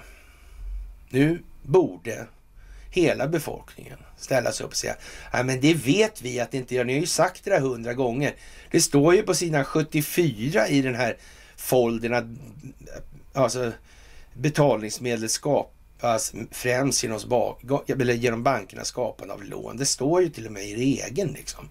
Så det där kan du inte säga nu. Det borde här liksom, äh, liksom det borde bara bli ett vrål. Nej, men det blir det ju inte. För i bakändan på det här börjar naturligtvis folk ana att det här är faktiskt en jävla ohållbar situation även för deras egna känslogrundande värderingar. Det här kommer inte att hålla. De kommer se ut som jävla idioter. Rent ut sagt alltså. Men vad ska de säga då liksom? Ja, men det här går inte att betala. Nej, då får de dö. Då får de sitta på gäldstuga. Undrar varför, varför vi hade gäldstuga i Sverige ända fram på 18, mitten på 1800-talet. Det hade man ju tagit bort för tusen år sedan i andra länder. Men det hade vi här.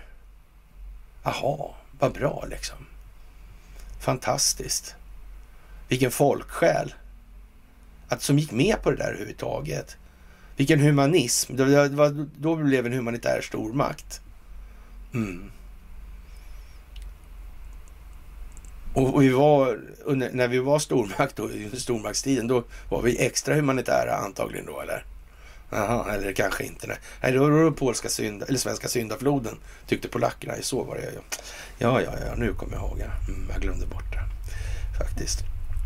Ja, som sagt, eh, eh Micke Vilgot och, och, Kenneth Gregg då. Det, det, det, det, var rätt trevligt. Den, den kan ni kolla på.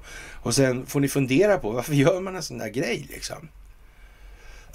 det, det, är ju inte, alltså om man ska säga så här, den, om vi säger att de här människorna, om vi ska säga de pres, presumtiva röstande då på ja, eh, AFS eller på, på Sverigedemokraterna, då, då, då, de kan ju inte tycka att det där är särskilt seriöst alltså. Ja, och då får man väl säga, då kan man ju tänka sig att argumentet måste bli då att ja, men det är för att alla sidor ska få komma till tals. Det, är i alla fall, det får de i alla fall göra hos oss då liksom. Ja, och det, det, det, kan man väl till nöds eh, acceptera då i, någon mening i alla fall. Men då är, är ju nästan det här liksom att man måste ju ändå ställa frågorna då. Vad, men du, eh, det här som man, vad grundar ni det här på liksom? Det är ju tämligen enahanda och, och den här eh, Kenneth Gregg, han, han ja, låter ju som att han är halvsyskon med Anders Lindberg och Wolfgang Hansson då. Sådär. Mm. Och är det seriöst det? Jag är inte så säker på att det uppfattas på så vis. Och när då, ja, vad heter han, Prasselstrand. Prasselstranden, han ska då köra med, med, med eh, Fritjof, va? Wilde Fritjof. Ja, han ska köra med honom då på, på, i Gävle på söndagen, där, alltså, som jag förstått det på den där mejlinglistan jag är med på. Och det, det, det ja, så där, ja, sådär alltså. Och, och, ibland undrar jag om de, de skriver sådana saker på skämt. Alltså, det är nästan bara sådana saker. Faktiskt, jag undrar om de, kan de mena verkligen mena allvar med de här grejerna? Alltså, så De är lite roliga på det sättet. Alltså. Och där, där ska jag säga så här. Det är ja, heder till yogamammorna nu. För är det några som rör sig i rätt riktning alltså. Och det ska inte vara så, jag inte, absolut inte för att vara elak eller sådär som jag säger det här med galaktiska råden, energin och dimensionen och, bla bla bla och sådär.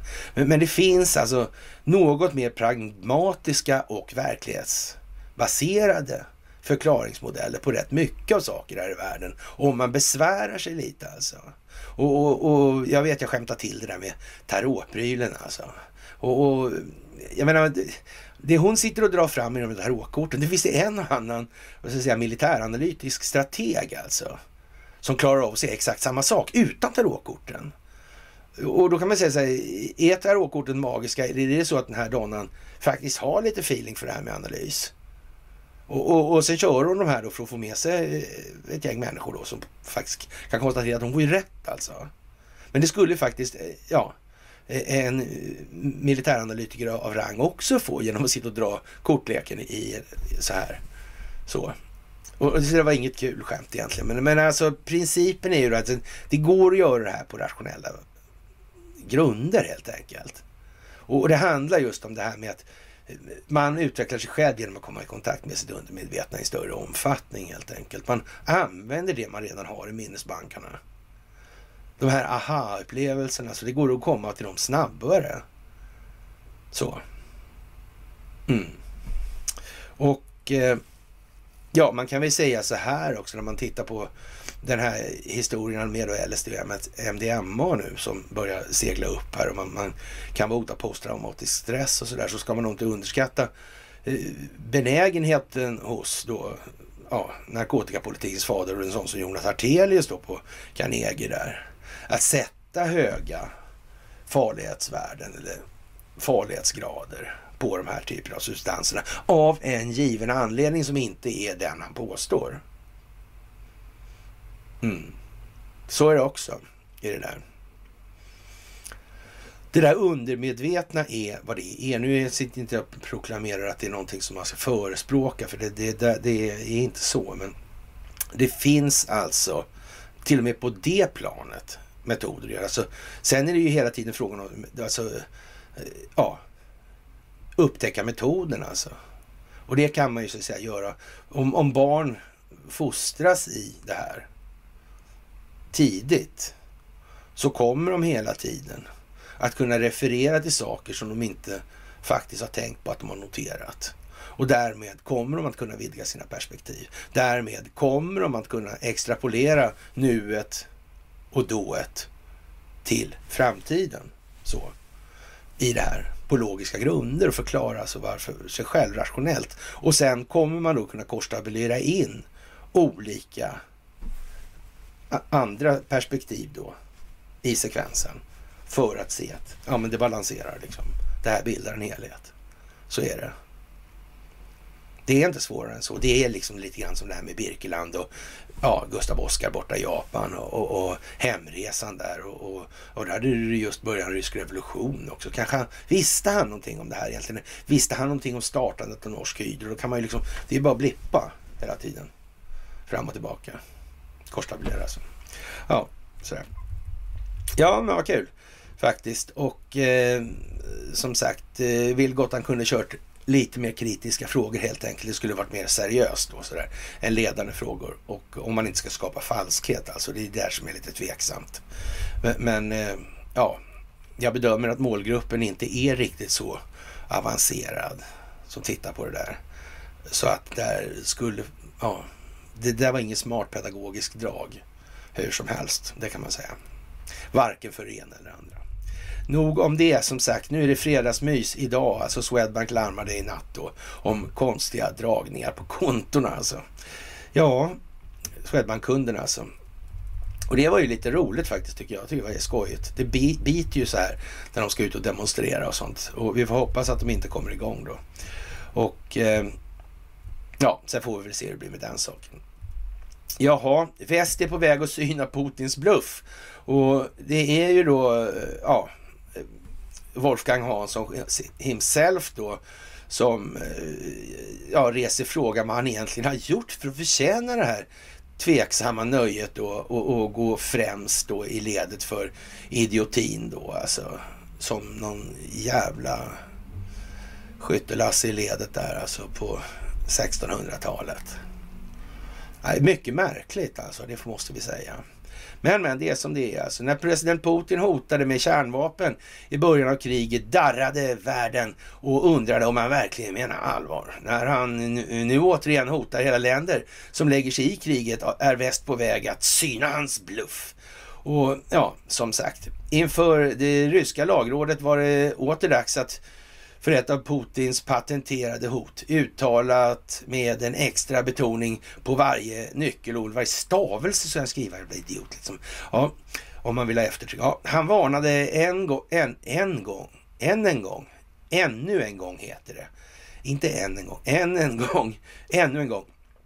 Andra länder för att lägga sig i Rysslands krig. Ja, jag undrar om man skriver sämre av en anledning eller det liksom, där blir det så Ja, Ja, ja det kan vara. Ja.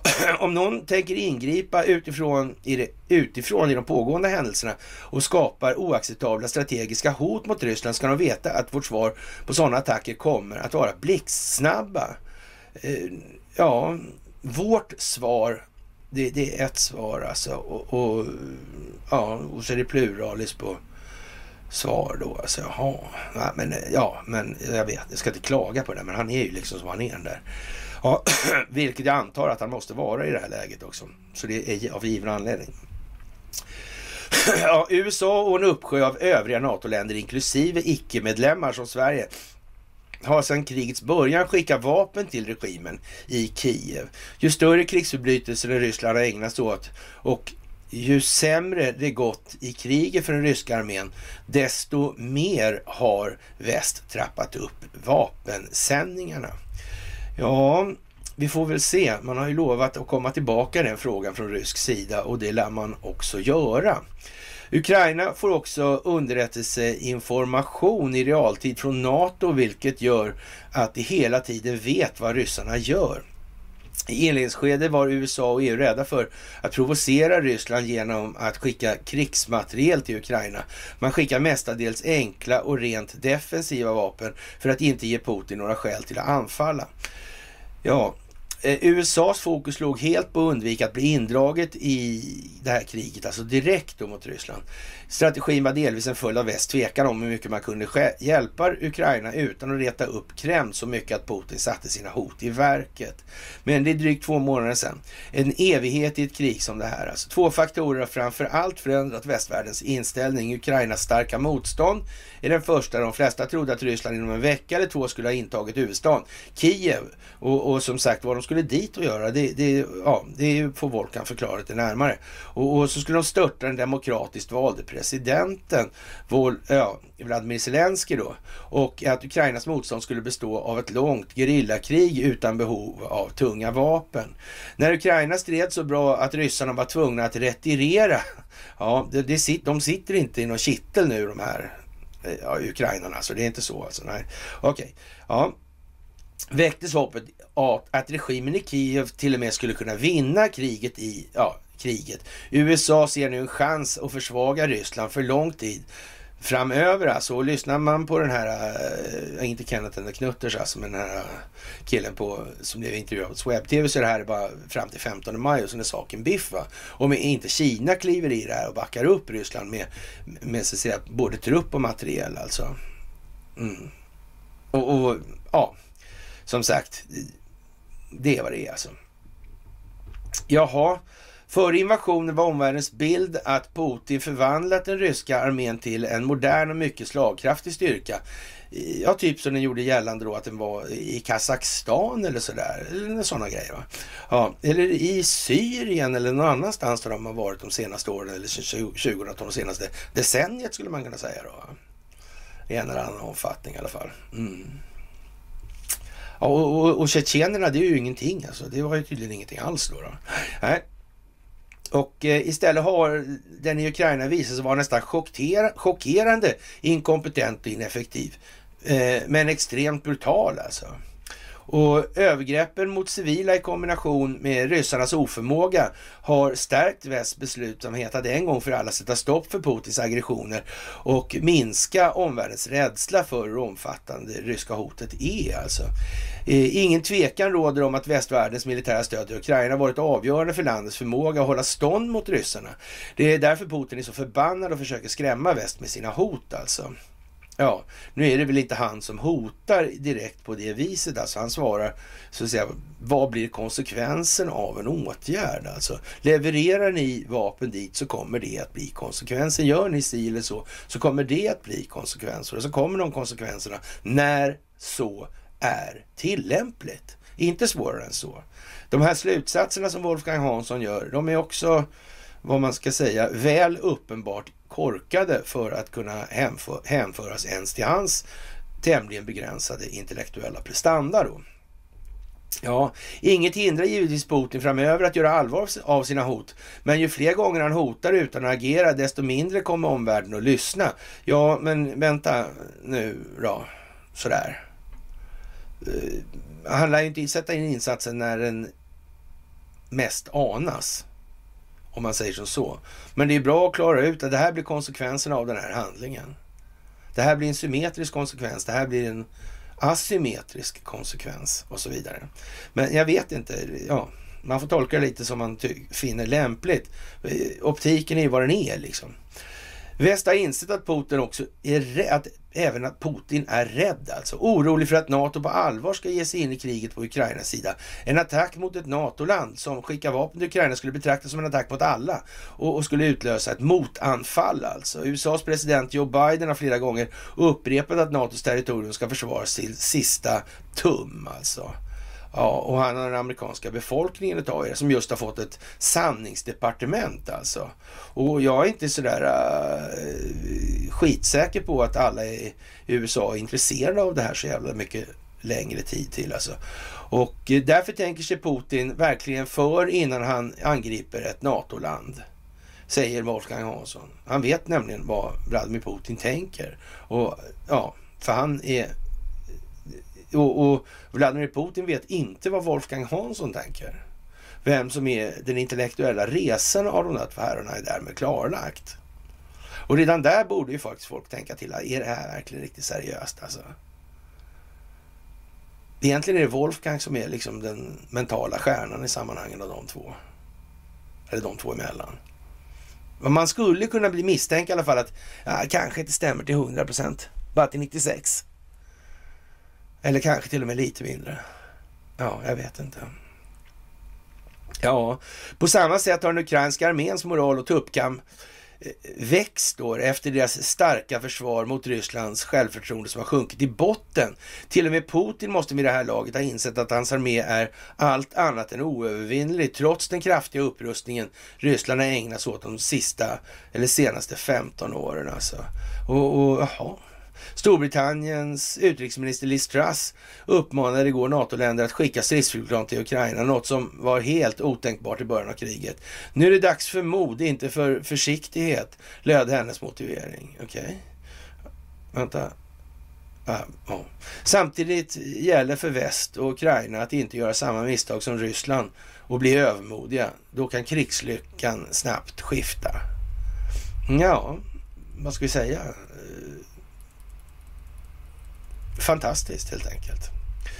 Ja, som sagt, när, nu när all dåtid, all nutid och all tid vävs samman till det största paradigmskiftet någonsin.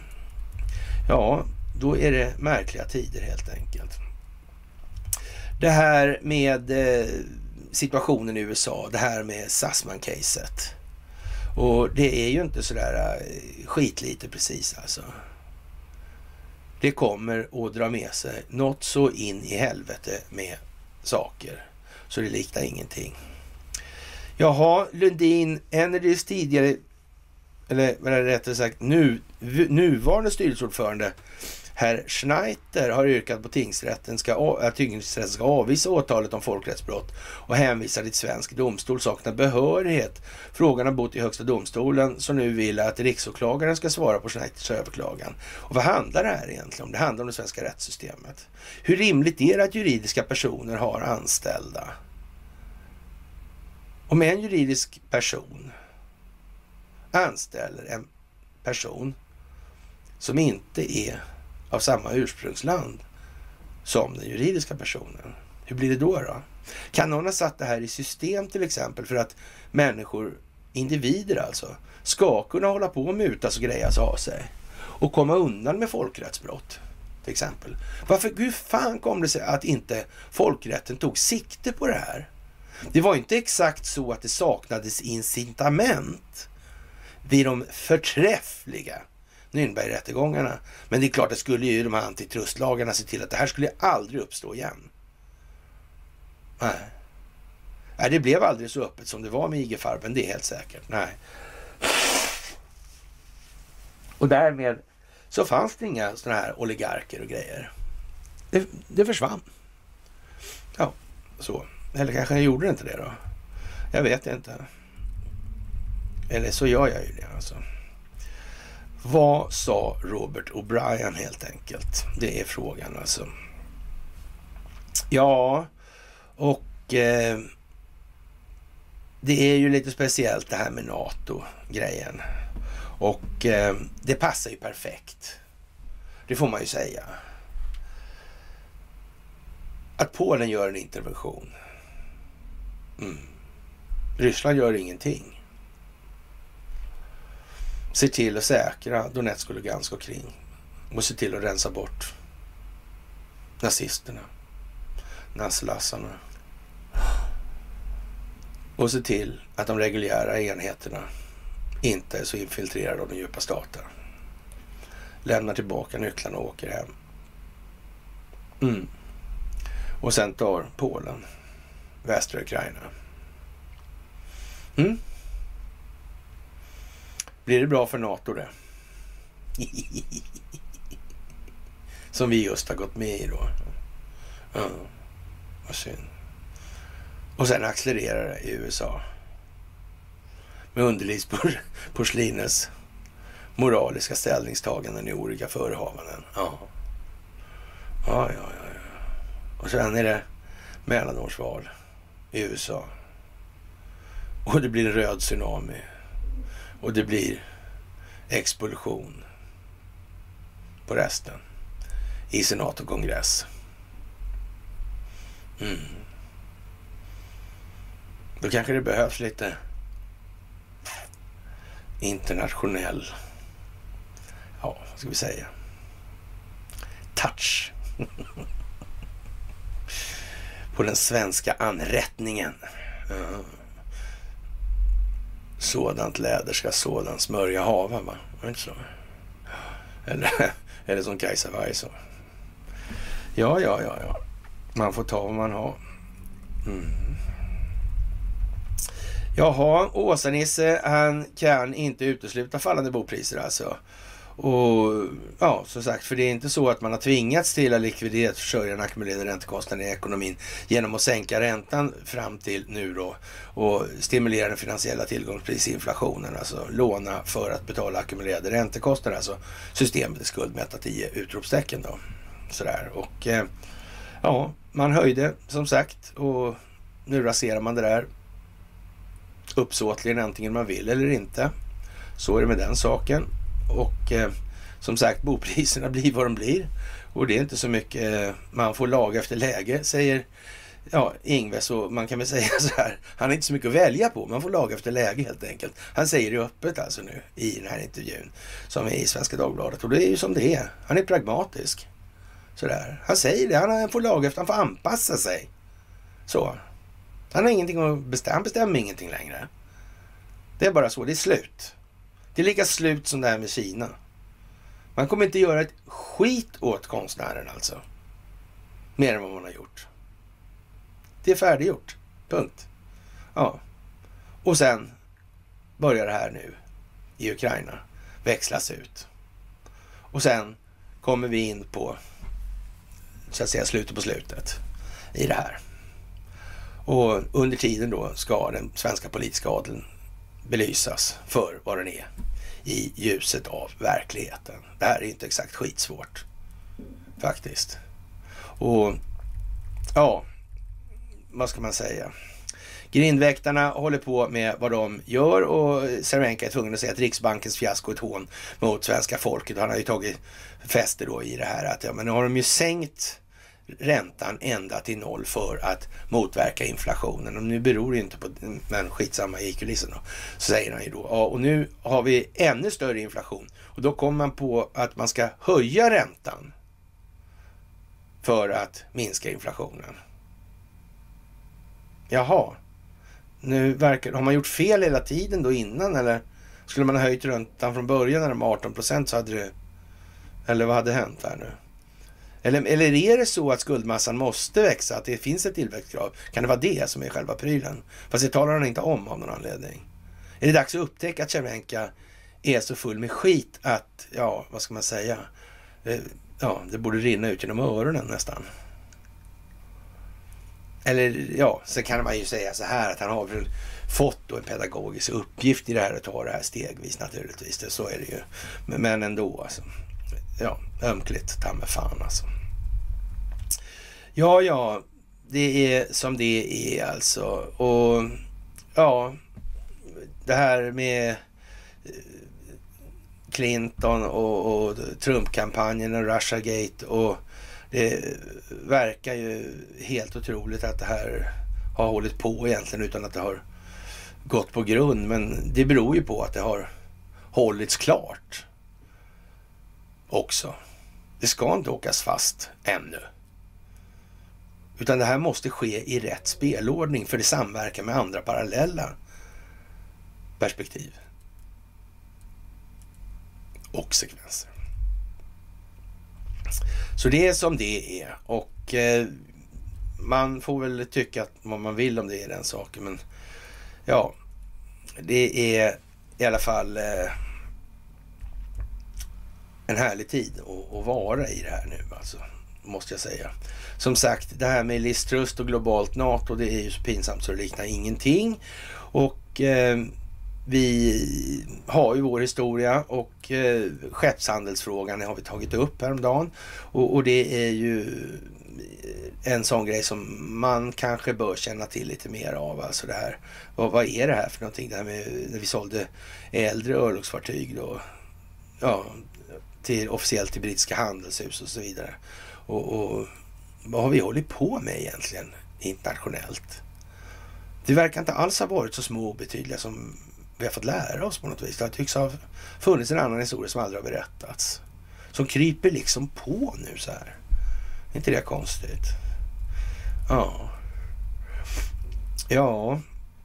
Storbankernas aktier höjdes naturligtvis igår när det här räntebeskedet om att det skulle bli dyrare. Då. Och man, de får ökade kostnader så därför går aktierna upp. Ja. Men man undrar ju liksom hur... Som sagt, den politiska adeln är ju tysta om de här frågorna också. Varför säger inte de någonting om allt det här för? Ingen säger någonting. Kanske Kasselstrand ska förklara hur det ligger till på söndag där med Ryssland och Polen. Polenförklaringen är jag sugen på, hur den förhåller sig till svenska situationen. Mm. det är jag faktiskt.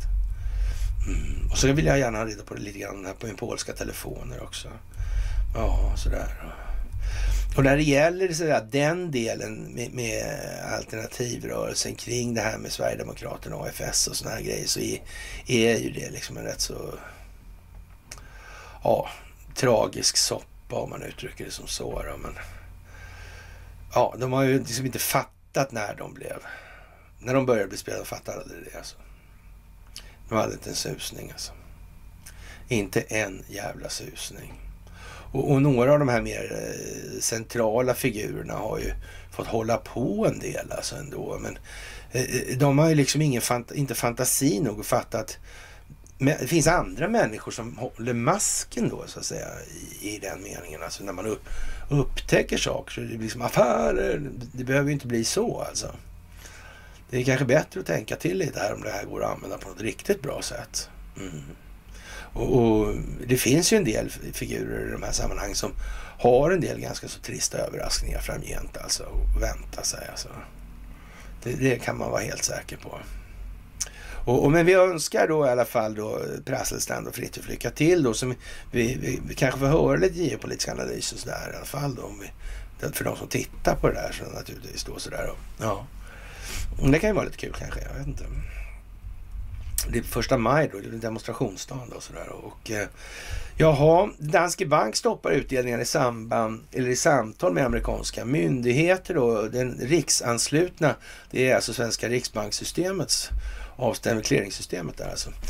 Eh, Danske Bank, då är det ansluten till Svenska Riksbanken, kommer inte att lämna någon utdelning i samband med rapporten efter första kvartalet med anledning av penningtvättsutredningen i Estland. Banken kan nu nuläget inte uppskatta beloppet för potentiell förlikning eller böter enligt pressmeddelandet. Alltså. Och ehm, ja, det kommer det bli av materiell storlek säger man då i ja, lite preliminärt sådär. Och man undrar ju då hur, hur, det här egentligen ska bli då om man säger så här att det stor, eller möjliga uttagna beloppet av SEC och IRS i den meningen. Det, det blir då storleksordningen liksom eh, ja, tio gånger beloppet man har tvättat och det rör sig om 2000 miljarder dollar. Och, och, och då kan man väl eh, säga att tio gånger det, det är ju i alla fall 20 då i alla fall. Eh, 20 000 miljarder dollar alltså. Så tar man det till kronor så kan man väl runda slänga säga att det är 200 000 miljarder kronor. Och det är rätt mycket pengar alltså. Och, och, frågan är vad som händer med Riksbanken om det skulle bli en sån grej alltså. Då får, då får, vi, nog, då får vi nog panta in Åsa-Nisses och Fredrik Reinfeldts frisyrer i, det i alla fall. Det kan man nog säga ändå alltså. Det, det, skulle kunna bli stelt och tråkigt helt enkelt. Och jag är inte så säker på att eh, det går så bra alltså att göra på det viset. Ja. Så det, ja man, man, får nog tänka sig att man har rätt så dramatiska hållhakar på det här gänget nu. De vet att göra som de är åtsagda. Helt enkelt. Ja, jag tycker väl att eh, Elon Musk gör ett fantastiskt jobb i det här alltså. Han exponerar en massa saker och vi har tagit upp en del i de här senaste svängarna med Coca-Cola och, och den här jävla glassfrågan alltså. Det, det, går ju liksom som det gör nu. Det är fantastiskt. Och det är jätteroligt allt det här alltså. Måste jag säga. Och eh, någon folkomröstning är en dålig idé, säger Magdalena Andersson. Vi så att säga, har ju kört det här baklänges rätt mycket. Och vi har tagit upp det här med HSBC, opiumkrigen och så vidare häromdagen. Och jag tog gamla artiklar. Så för det här, vi har ju skrivit allt det här i så många varv nu så det liknar fan ingenting alltså. Det är helt otroligt faktiskt. Och eh, Karl Fredrik Liljevall den äldre är en annan sån här figur som Conny som har hemfallit åt historiska orgier senaste veckan. Han har förtjänstfullt redovisat hur det här sitter ihop i de delarna. Heroin och Coca-Cola har snarlika ja, vad ska man säga, grafisk design på etiketterna i ursprungsupplagan då där ja, heroin hade uppfunnet då, uppfunnet då av IG Farben och patenterat där och Coca-Cola var någonting amerikanskt då sägs det eller något. Men det är ju som sagt de här ja, det är ju vad det är i de här sammanhangen. Det får man också ha klart för sig att det Ja, och svensken vill alltså inte ha skuldavskrivningar för då blir det orättvist då, och de, mot de som har betalat sina skulder och nu är systemet skuldmättat på grund av tillväxtkravet. Och då så är det som det är alltså. Ja, det är ju tråkigt att det ska vara så hos befolkningen i gemen, men vad fan liksom. Förtjänstfull analys då med känslomässig krigsanalys. Stensö har varit i farten och ringt till ja, Försvarshögskolan och, och ja, det var väl snudd på det dummaste vi har hört. Men bra gjort av Stensö var det. Och eh, vad gjorde den här Christian Birkeland egentligen? Tror du det spelar någon roll alltså det här? Har det någonting att göra med kärnkraft överhuvudtaget? Ja. Han dog ju inte av ålderdom, det var ju alldeles uppenbart i alla fall. Så. Men han dog kanske inte av radioaktivitet heller. Va? Och skyddsutrustning hade han kanske inte så mycket av, av så då på den tiden. Det hade han ju inte helt säkert. Ja, och eh, vidare så har man då ja, deklarerat så att säga, det här med slutanvändarintygen för vapen till exempel. Varför är det offentliga dokument som alla kan se nu? Vad ska det vara bra för? Mm. Varför ska vi veta om det? Vad är det som kommer längs vägen? som gör att det finns ett behov av att skylta med sånt. Är inte det Lattjo? Jo, det är Lattjo. Och det är jättebra alltså. Ja, vi eh, noterade lite fräckt här att eh, det börjar trappas upp kring George Floyd i USA. Det innebär att Antifa och Open Society och Black Lives Matter är i farten. Det innebär att Soros-gänget är i farten. Eh, är han förresten den här yngre Soros, han som sitter, han sitter också i Open Society Global va? tillsammans med Daniel Sachs. Gjorde det Han gratulerade Makaronen, va? gjorde inte det? Mm. Soros och Binionmaskinen, nej ingenting. Nej, jo förresten, det var det också. Ja, men det fanns ju till och med en film med mig. Den här, det var ju den här som Kent Werner var på också. Redan då. Det var ju en konspiration, värsta konspirationen också. Dessutom, det var bara så att jag gissade fritt helt enkelt. Och gissade på att George Soros var inblandad i det här med Dominion. Mm. Som sen blev liksom världens grej sen 2020. Ja. Det var rena gissningen. Fyra år innan jag bara, jag bara drog jag det liksom ur byxfickan, höll jag på att säga. Inte ur järnbarken i alla fall. Nej, så var det ju. Ja. Ja, ja det är ju som det är och eh, många är ju som sagt ledsna och eh, heter man Johnny Depp så är man ju inte glad alltså. Och Depp han verkar ha problem med sina relationer men det verkar vara så att det finns att dra, möjlighet att dra det här åt andra hållet. Kanske han har någon erfarenhet av Hollywood där som man kan delge för att få lite upprättelse. Mm. Det här att slå mynt av, av det här med stålarna, alltså det, ja nej. Det är lite billigt om man redan förstår att stålarna är en bluff. Liksom då. Ja. Fool me once liksom. Mm. Men sen sitta och gnöla över lurat. Nej, nej. Nej, nej. nej. Sådär alltså. Ja, Iran och Kina tycker i alla fall att de ska bli polare nu ordentligt och, och, och gör, även på det strategiska planet. Och ja, vad ska man säga? Det är militärindustriella komplexet har problem med råvarorna, och med de diskreta komponenterna, alltså chips och såna grejer. Mm. Det är ju lite perfekt faktiskt. Och som sagt, det är mycket med det här med Sassman och Fusion GPS och så vidare. Och ja, det kommer att bli ett helvete. Den här veckan har varit fantastisk. Ni är fantastiska. Det vi gör tillsammans är fantastiskt. Det här är helt perfekt. Kunde inte vara bättre. Och eh, den här veckan är inte slut. Det är helg också. Sådär. Och ja, vi får väl se om vi är tvungna att köra ett valborgsmys. Vi vet ju inte riktigt än. Men, men än så länge har inte jag sett något. Jag har inte varit ute någon timme. Men det är i alla fall, eh, ja, så att säga, som det är. Och ja, håller vi på att odla fram en egen oligarki, säger man i Svenska Dagbladet. Och ja, efter vi alltså kört ett mys om vad gör man när man oligarkar. Och det är ju liksom eh, som det är. Och de politiska partiernas högljudda protester mot Riksbankens räntehöjning som verkar då liksom få konsekvenser, ekonomiska konsekvenser för hela landet. Ja, och det, det, men det har inte de att göra, för den är politiskt oberoende. Vad fantastiskt. Vem, vad var geniet som kom på det någonstans då? Han har ingenting med banken att göra heller. Nej, nej men då så. Ja, och Wolfgang och hans gäng håller på som de gör. Ja, vad ska vi säga?